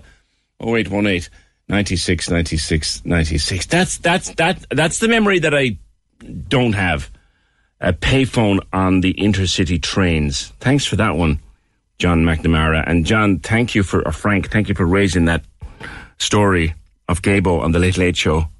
I was watching it. I was actually watching it because, um, like everybody else in the country, we sent in a postcard to see could we win this car, and there was thousands of them. And back then they used to put a big, huge tank of cards on the studio floor, and there'd be a big exhibition made of someone digging right down deep to pull out a card, and the card would have a phone number on it. And Gaybo, like like Paddy Kielty does, or like Ryan Tubridy did for a while, uh, would be ring the number, and then you had to be there and all this. The number he rang the number, and the woman answered, and he told her she'd won the car, and she didn't sound too happy about it. And he put it to her that you don't sound too excited, and then she told him that her daughter had died that day, and in the flick of an eyebrow, he turned it. That's why he was the greatest. 0818 96 96 96. Lovely memory, Frank. With more. Listen to Cork's 96 FM on your smart speaker. Press play and step to the beat. Simply say play. Cork's 96 FM. I think we're kind of divided for our lady who is 12 years older than her boyfriend and he thinks she's nine years older. What should she do? We're kind of divided between keep your mouth shut, missus, and it'll be all be grand, and you better front up and tell him before the relationship goes any further. We'll have to try and get a definitive answer on that one. She is going out with him. She met him on an app. He thinks she's nine years older than him. It's all going better than they thought it would. She is, in fact, 12 years older, and she's wondering whether she should tell him before the relationship goes any further, like she's meeting his friends and family and all that crack. We're, we're divided now between whether she should keep him out shut or front up and tell him and take the risk. Before we talk about the post on the boys and girls and Knocker James Toomey, what would you do? Morning. PJ, happy birthday and happy new year to you. Thank you, sir. And all the 96 Would, would, would, would you Um, think she should tell the truth? Um, I don't know, to be honest. no one Um, seems to know. No, I really don't. I mean, it's, you know, it's what it is, I suppose. I know. I'm laughing at this. I I don't know. I have no opinion on it. All right. The point the I want to talk to you about the the post you put up. I laughed at it during the week when I saw it on the Boys and Girls and Knocker Facebook page, of which I've been a member for years. Everyone who had talks too much on their school report cards. What do you do for a living? Now I used to have that. Talks a little bit too Yeah. much, you know. and look what I, know do. you're a DJ. so there you go. Yeah. No, uh, do you know what? No, it was the post. I was putting it up. I, I did have class clown. I had a couple of them, but I think talks the most. That was the thing that would have been on a lot of report cards back then, wouldn't it? Just talking in the class. Quite talkative. But um, talk, yeah. But um, yeah, there was a couple of responses on it. There was one DJ actually came up said I'm a DJ, and there was a bit. Um, there was a nurse came up said I, you know, things like that. You know, It was a bit Hairdresser or I thought. I thought they'd all be politicians or something, you know. But no, it, was, it wasn't a bit mad. Or in fairness, the the answers. It's funny though they used to put that. I don't know if they do. They put that on school reports anymore. I wonder, do they? I'd say it's just not probably probably they might say not paying attention enough or something, you know. Maybe to put it that way. Yeah. Did it? Was it? On, was it on your report card? Um, no, to be honest, actually, surprised enough, I'm actually quite shy. Like one on one, I'm fine, but if I'm in a group talking, I'd be nervous, you know. So I wasn't really a Would you? talkative person. You, you know, a lot of people be surprised at that, but it's true. Yeah. You know? And, and like you, it last time I met you, you were driving a bread van. Like you meet people all the time. Oh yeah, yeah, yeah. I do, yeah, all the time. Yeah, and I, no, but that's one on one. I be chatting to people all the time. Yeah. I, I, I, I enjoy talking. I love talking, to, talking. But if I was like, there was a few people in front of me and I was talking, I'd be a bit conscious what I'm trying to say. You know, as where if I'm one on one, I can just freely speak. That makes sense. It does, yeah, yeah. And of course, I- as well as I guess when you go out in the morning on your rounds, you're meeting kind of the, the same people every day, and you know that the weather's going to come up, and you know that maybe something oh, in the the, weather's news. always, Yeah, yeah. weather's always the one. Oh, the weather's great. You know, a lovely day today. It's grand, and well, as long as it's dry. Yeah, mornings mornings are getting bright now, aren't they? That's in, they'll have that down in a few weeks' one. time. That's the next one. That's coming next uh, month, uh, yeah. that's b- b- about about four weeks now before you'll start to see the the, the, the light before Stretch. seven o'clock. That's right. Yeah. And just stretching the evening. That's another one. Uh, yeah, that well, they're they're on about the grand stretch since about the twenty second of December. Although there is a bit of a stretch. Are they? They are, yeah. Do you know what's weird? Actually, I passed. I passed. Um, I was over here in our uh, Columbia earlier on, and I passed a field, and it was full of daffodils. Yeah, Isn't that strange? it's very early, but it's it's yeah. 'cause we had this. I hope the frost now won't kill them off. Yeah, that's the thing. It's around March, isn't it? Again, that kind of a February, March. I think we get a bad, don't we? No, I just I, I've never saw that before. You know. There's a this early in the fella. Now, you tell me now you're not a talker, and you just brought this conversation down a whole new road. Did I? You did. Yeah, you did, yeah. Where are we? Uh, no, just in case if people have um, didn't miss the, or missed the start of our talk, this is about the boys and girls in Knocker. You put up this post. Anyone who had talks too much on their school report card, what do you do for a living? And the number of people came back. You had a hairdresser came back. You've me and you've you've others. So and it was it was common enough. You, James, have a good day, my friend, and uh, best best of luck to everybody. That's James Toomey, boys and girls. It's one of the best pages on Facebook. And I'm not just saying that because he's a friend of the show and I meet him around the place from time to time. And you don't even have to be from Knocknaheeny uh, to to join it. Um, it was Rosari, for example, responded by saying that was on my birth cert. come, come back to our woman whose boyfriend thinks she's nine years older than him, but she has been lying. She lied on her app when they met, and now things are gone, well, they're going well. They're going better than she thought they would. And she's wondering, well, should she sit him down and say, actually, I'm 12 years older than you? In other words, I'm 30 and you are, you're 30 and you think I'm 39, I'm actually 42. Or you're 25 and you think I'm 34, I'm actually 37. Is it a conversation she should have? Aaron, morning. Morning. How are you? What do you think she should do? Ah, tell the truth. Shouldn't be a big deal. I don't think there's a big difference between three, look, nine years and twelve years. No, nothing in it. And if they're and if they're getting on that well, I to be honest, I don't think it should be a big deal whatsoever. Just just tell them the truth. Do you think she's worried? And I think I myself, think- I think, I think women worry more about age. She's definitely more so. But it, like, if she's actually got to know him, and they're getting on as well as what he says they're getting on, I think he'd laugh about it. If he's any sense of humour at all, he'd laugh about. it. I'd laugh about it. I wouldn't. It wouldn't make a difference to me whatsoever between nine and twelve. it Doesn't make a difference whatsoever. He, he, I actually think he made it clear from earlier on that one of the reasons he selected her from the app was she was a bit older and he likes women to be a bit older. It's just she's a bigger bit older than he thought. Ah, but sure, three years. You were telling me three, nine between nine years and, and twelve.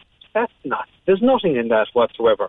If he likes the mature woman, the one that has actually a bit of, bit of common sense on her head, well, there you go. It's not going to make a difference. Yeah. Although there's someone on the phone, a man on the phone outside is saying, well, the foundations of any relationship need to be right. And that, like the know, foundations of know, truth, we- lying we isn't all- nice. We all know, PJ. You hmm. know, from from a young age, we lie about stupid things, and I think she's obviously self conscious about her age, and she really likes the guy, whatever. But just if she really likes him, and he really likes her, he's not going to batter an eyelid to that. Yeah.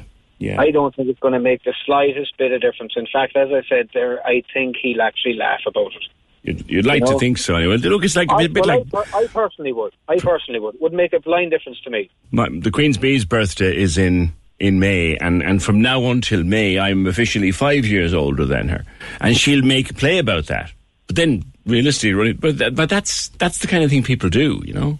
Or look, people are always people are always going to you know make judgment no matter what. Anyway, doesn't make a difference about whether it's the age or you know or who they're with or what they're doing. It's just always comments. Tell him, tell him, says you. And if he's for real, then he really won't care. Thanks, Aaron. Oh eight one eight ninety six ninety six ninety six. I'm delighted with all the birthday wishes. I'm, I'm, I, I normally don't say a whole pile about my birthday. Um, I've had rather too many of them now to be talking about. But this, I was, and thank you to Katie in the newsroom and the whole team in here this morning surprised me with, with a cake, which was, it was nice and it was a little bit emotional too, because normally, normally it's, well, it's, it's the gemster who does the birthday and she'll arrive in and we'd, what I missed tonight now is she won't be there for a can of beer, but there you go. It just made up for you. You don't actually realise, lads, how, and it never happened before. You don't realise this morning, lads, how much that actually meant to me when you did it. So thank you. Uh, the Ryan, fam- Ryan family in Klein, thank you for that. Um, 21 plus VAT.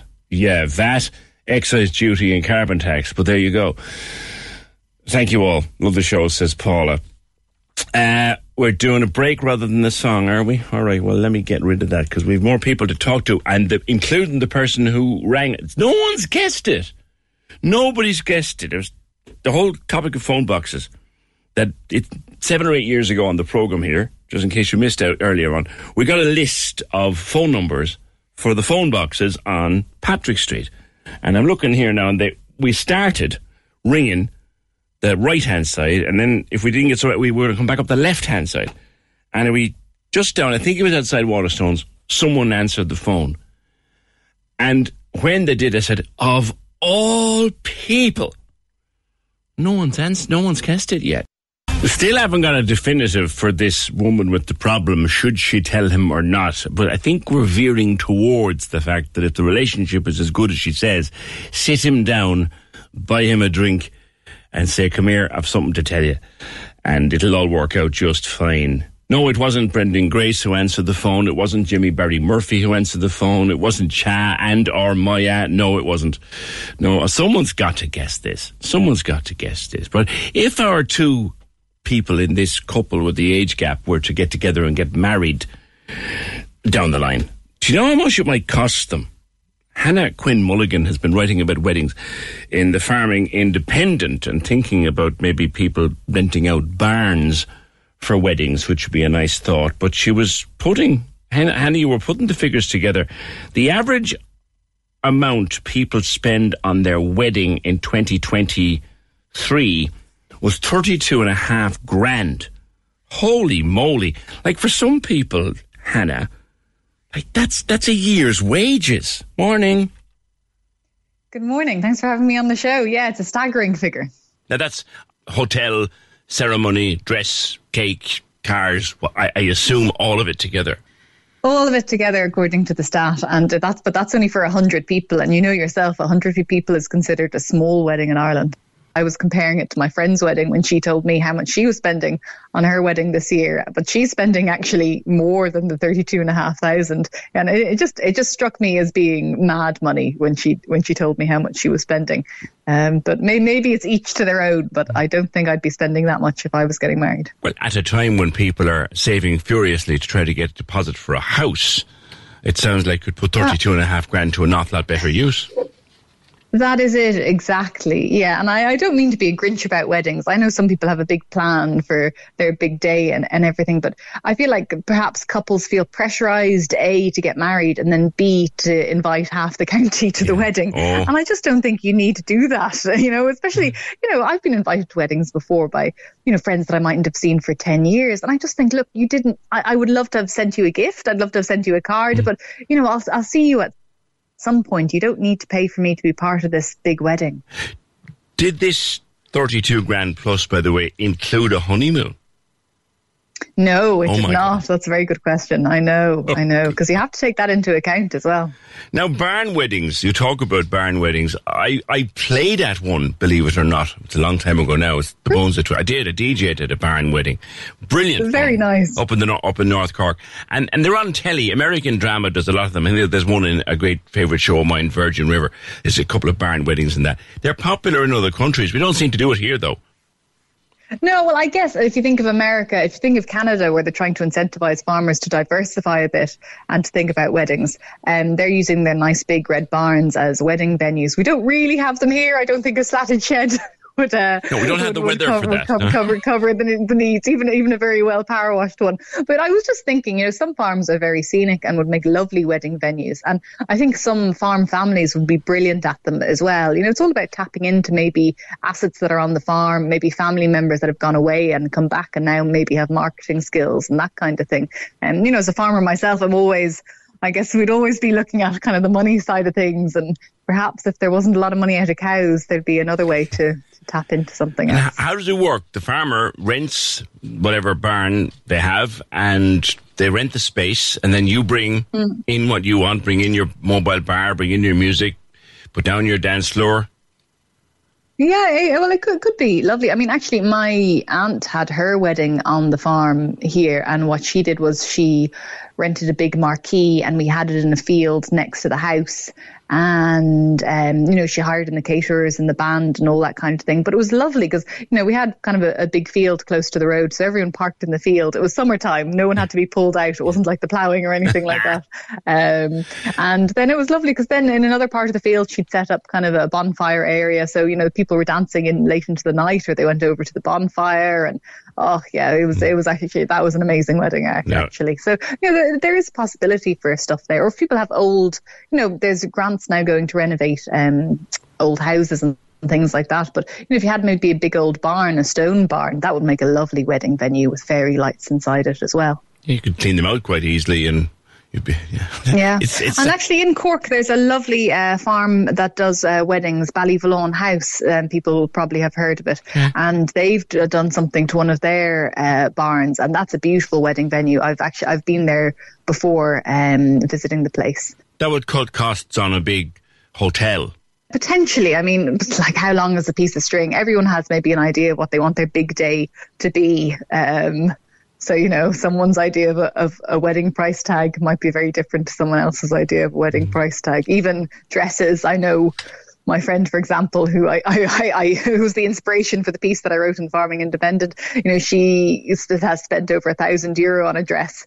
Uh, whereas I know someone else who got a dress off eBay for 40 euro and then ha- went to a seamstress and had it adjusted to fit her for I think another maybe 50 euro and it looked it looked a million dollars actually. It looked So, it looked a million rather than just fifty or 60, 50 or 60 euro. Mm. As a, as a farmer yourself, so to speak, Hannah, Mhm. you t- you tell a story about something that came up at a a pre-marriage course, for want of a better word, that had never come up before, and they said they're open mouthed. Oh yeah, Well, what happened there? Oh yeah. Well, uh, thankfully, it wasn't my pre-marriage course. I have I have little or no intention of ever getting married. Actually, I should probably put that out there. But um, but uh, my my one of my good friends, she's getting married this year. She had her Catholic pre uh, pre-marriage course with her with her intended, and they separated the boys and the girls into different different groups. And the girls went off, and the senior instructor was putting up on a you know on a on a whiteboard, you know, well, what could be possible possible reasons for conflict in a marriage? And everyone was saying, oh well, if he doesn't do the dishes or if he doesn't take the washing out or all this kind of thing. And my friend, the this very straight talking farmer's daughter, comes out with land, and everyone just looked at it and say, what? Land? How could land ever be be an issue? And uh, she went on to explain how land could be an issue. You know, uh, if someone's marrying into a farm or if a family has had a farm for a long time, there can be a worry there that if the marriage ends unhappily in divorce, if someone has 100 acres, you know, potentially the person that marries in could walk away with 50 acres. What does that do to, to the farm business? Oh, I see. So if a non-farmer so, marries so, a farmer, so that was that that was why she was bringing up bringing up the issue of, I of land. have you uh, know. You because if that- you're if you're if you're a solicitor, for example, and you get divorced, your your former spouse doesn't usually walk away with half the company. You still have the means to make a livelihood. Yes. Uh, but if you're if you're a farmer, you know, if your land is split in two, potentially you don't have the same. particularly uh, if you were ability to do living there with the spouse. Yeah, that that's it exactly. And now I don't want to be overly negative because I mean I'm obviously a, a woman that owns land, uh, but I do also see in my role as a journalist when I go around to lots of farms if there are diversification things happening, like we were talking about earlier with the weddings on a farm. It's usually the woman who has married into a farm who's doing that. Um, so you know you don't want to be overly negative at the same time and I put know. women off the idea of marrying a farmer. well, there's lots of reasons not to marry a farmer. we never have holidays. we, we, we're usually wearing wellies all the time, and you better get used to the smell of silage. but um, a so you don't, you don't really want to add. You don't really want to add any more to the, that list. But um, but yeah, so I guess it's it's it's a tricky one to navigate because I guess farm families might be nervous about a, a marriage ending in divorce, but also a woman who marries in can bring an awful lot of perspective, or a man who marries in can bring an awful lot of perspective that might be needed as well to um to, to people who might be a bit stuck in the mud. Our Yeah. problem is, of course, that prenups, even if you go and draw one up with the best solicitor in the land, prenups aren't worth the paper they're written on in this country. Yeah, that's it exactly. I mean, you'd actually be better off um, perhaps cohabiting with someone, but writing a contract out about the cohabitation because that contract would probably stand up um, instead of and never marrying them rather than um, prenuptial agreement because they just don't stand up because marriage, the contract of marriage, overrides a, a prenuptial agreement. You mentioned you have absolutely no intention uh, of getting No. married. Care to, care to explore No. that for a If- minute? If I if, if, if I ever do, it'll be very it'll be very very kind of small a small affair. Um, but that's I, I mean I think you know some people grow up and they have this fixation on like a big day and having their wedding as a big day. I mean I'd rather have a big birthday party and have all my friends to the farm and do something like my aunt did maybe for her wedding and get Yeah. a marquee. Yeah. I just think if you love someone, I don't really think you need to get married. But see, it's different for me because I'm already a farmer that owns land and a house. You know, it's very different. Um, say, and then, then that might change if I meet someone who wants the security. If they're going to move into me, in with me, maybe they would want the security of knowing that they're not going to get kicked out. Would, would it be rude to call you a catch? This very. I you don't know. No, I like. I think I think I gave you the list of what reasons not to marry a farmer already, didn't I? did, yeah, In terms of the, the scent of silage. silage. Scent of silage is never far far away. Yeah. Well, is your barn for rent if someone wanted a venue? I'd never say no if someone wanted to come and check it out. Maybe not in the next month or two because we have calving, so we have to get calving sorted in the barn. That- that Wouldn't could- it be great actually if, if you if I had one of those big American barns that you know you mentioned there and we've seen probably in TV programs, and I was able to use it in the wintertime to store hay and calf cows, and then in the summertime I could clear it out and put fairy lights on it Hmm. and make it into a really nice venue. I mean that would be very clever. If you could do something like that, it'd be brilliant. Might even come and DJ for you. Hannah, a pleasure. Thank you. Not at all. Take care. Bye bye. Take care. Uh, yeah, have a nice weekend. Uh, asking a farmer to have a, have a nice weekend. I know. I know. Every weekend's the same in farmland, except the weather changes. No, it wasn't. Uh, thanks, Hannah. It wasn't Cillian Murphy answered the phone. No, no. Nor was it Michael Flatley. Anna. No, it wasn't Mike Murphy either. But I know when the phone was picked up, I said, I don't believe it. Hello, John. And the Oscar goes to. no, I remember the day very well. You were walking down Patrick Street. We were acting the fool with phone boxes. You heard one ringing and you picked it up. Yeah, because strangely enough, that time, I mean, you would be going through town, and I don't know, did you ever come across a situation where you would be passing a phone box, and obviously someone had made some form of arrangement, and the phone would be ringing. And a lot of time, people would actually go into the box and pick up the number and talk to the person, a total stranger, you know. But um, I just happened to be passing that, and the phone was ringing. I said, oh, just phone is ringing. So I opened the door and went and picked it up like it was on the other end of it. of, of all people. That's exactly what you said. Of all the people on this one, Jesus, not him. it was. And we were hoping against hope that by the end of the show that day somebody would. But you're you're right. Like it could be a wrong number, but it could be someone with an arrangement. It could be someone just ringing for help. If a phone box rings, answer it. Oh, that, that was the rule at the time that you should answer, but you'd never know, like, I mean, what the situation at the other end was, you know? Mm. But uh, people didn't think twice about just opening the door, go and pick up the receiver and say hello, you know? But look, there, there were simpler times, and battling with the button B and button A, and then you don't know the money, and the operator would say, press button A, and say, I just have to press it, keep pressing it, I can't press it anymore. I know. And ringing ringing the operator. Like, do you remember ringing the operator? Like, Oh, did you well, did, did you ever do reverse just- charges? I did, but actually, when, when, when I was younger, only about 17 or 18, when they'd be ringing that time there, there was some lovely looking, uh, sounding girls on the other end, the operator, and uh, myself and the buddies, we used to be chatting them up, we used to be asking them out. you know, some, some, some of them were very flirtatious, some of them would, would just bite the head off, you know. yeah. You used to dial 10 and ask for free phone inquiries was another one. Or you could, do you remember, do you ever remember ringing the clock? Ringing the speaking clock? Oh yeah, yeah, sure. That that was that was another uh, something else was done. Right, well, look, you know something. I'm glad to see that they're not gone complete. You know, they're putting a new form of them in because, look, uh, there's an awful lot of change in your lifetime and my lifetime. I'm older than you, so the thing is that. I don't know, a lot of the changes unsettling. Like, as I said, if, I, if I'm ever out for a walk, PJ, and the doc turns up in the DeLorean, and he says, Great Scott, John, where do you want to go? I say, Take me back to 1970, and that's it. I'm gone. John, listen, have a nice weekend. Thank you very much. Great John O'Donovan, who answered that random phone number in the middle of town years ago when we were doing this on the show. We've had fun with this this morning, a lot of fun. Yeah, you'd, you'd ask, you dial 10 and ask for free phone inquiries, then you dial 190, then 11811.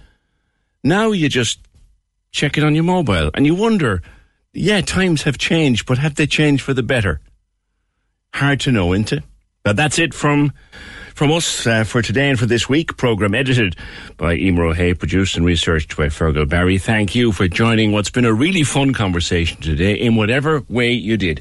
We think she should tell him her real age and see where it goes. And we'll talk to you Monday, just after nine.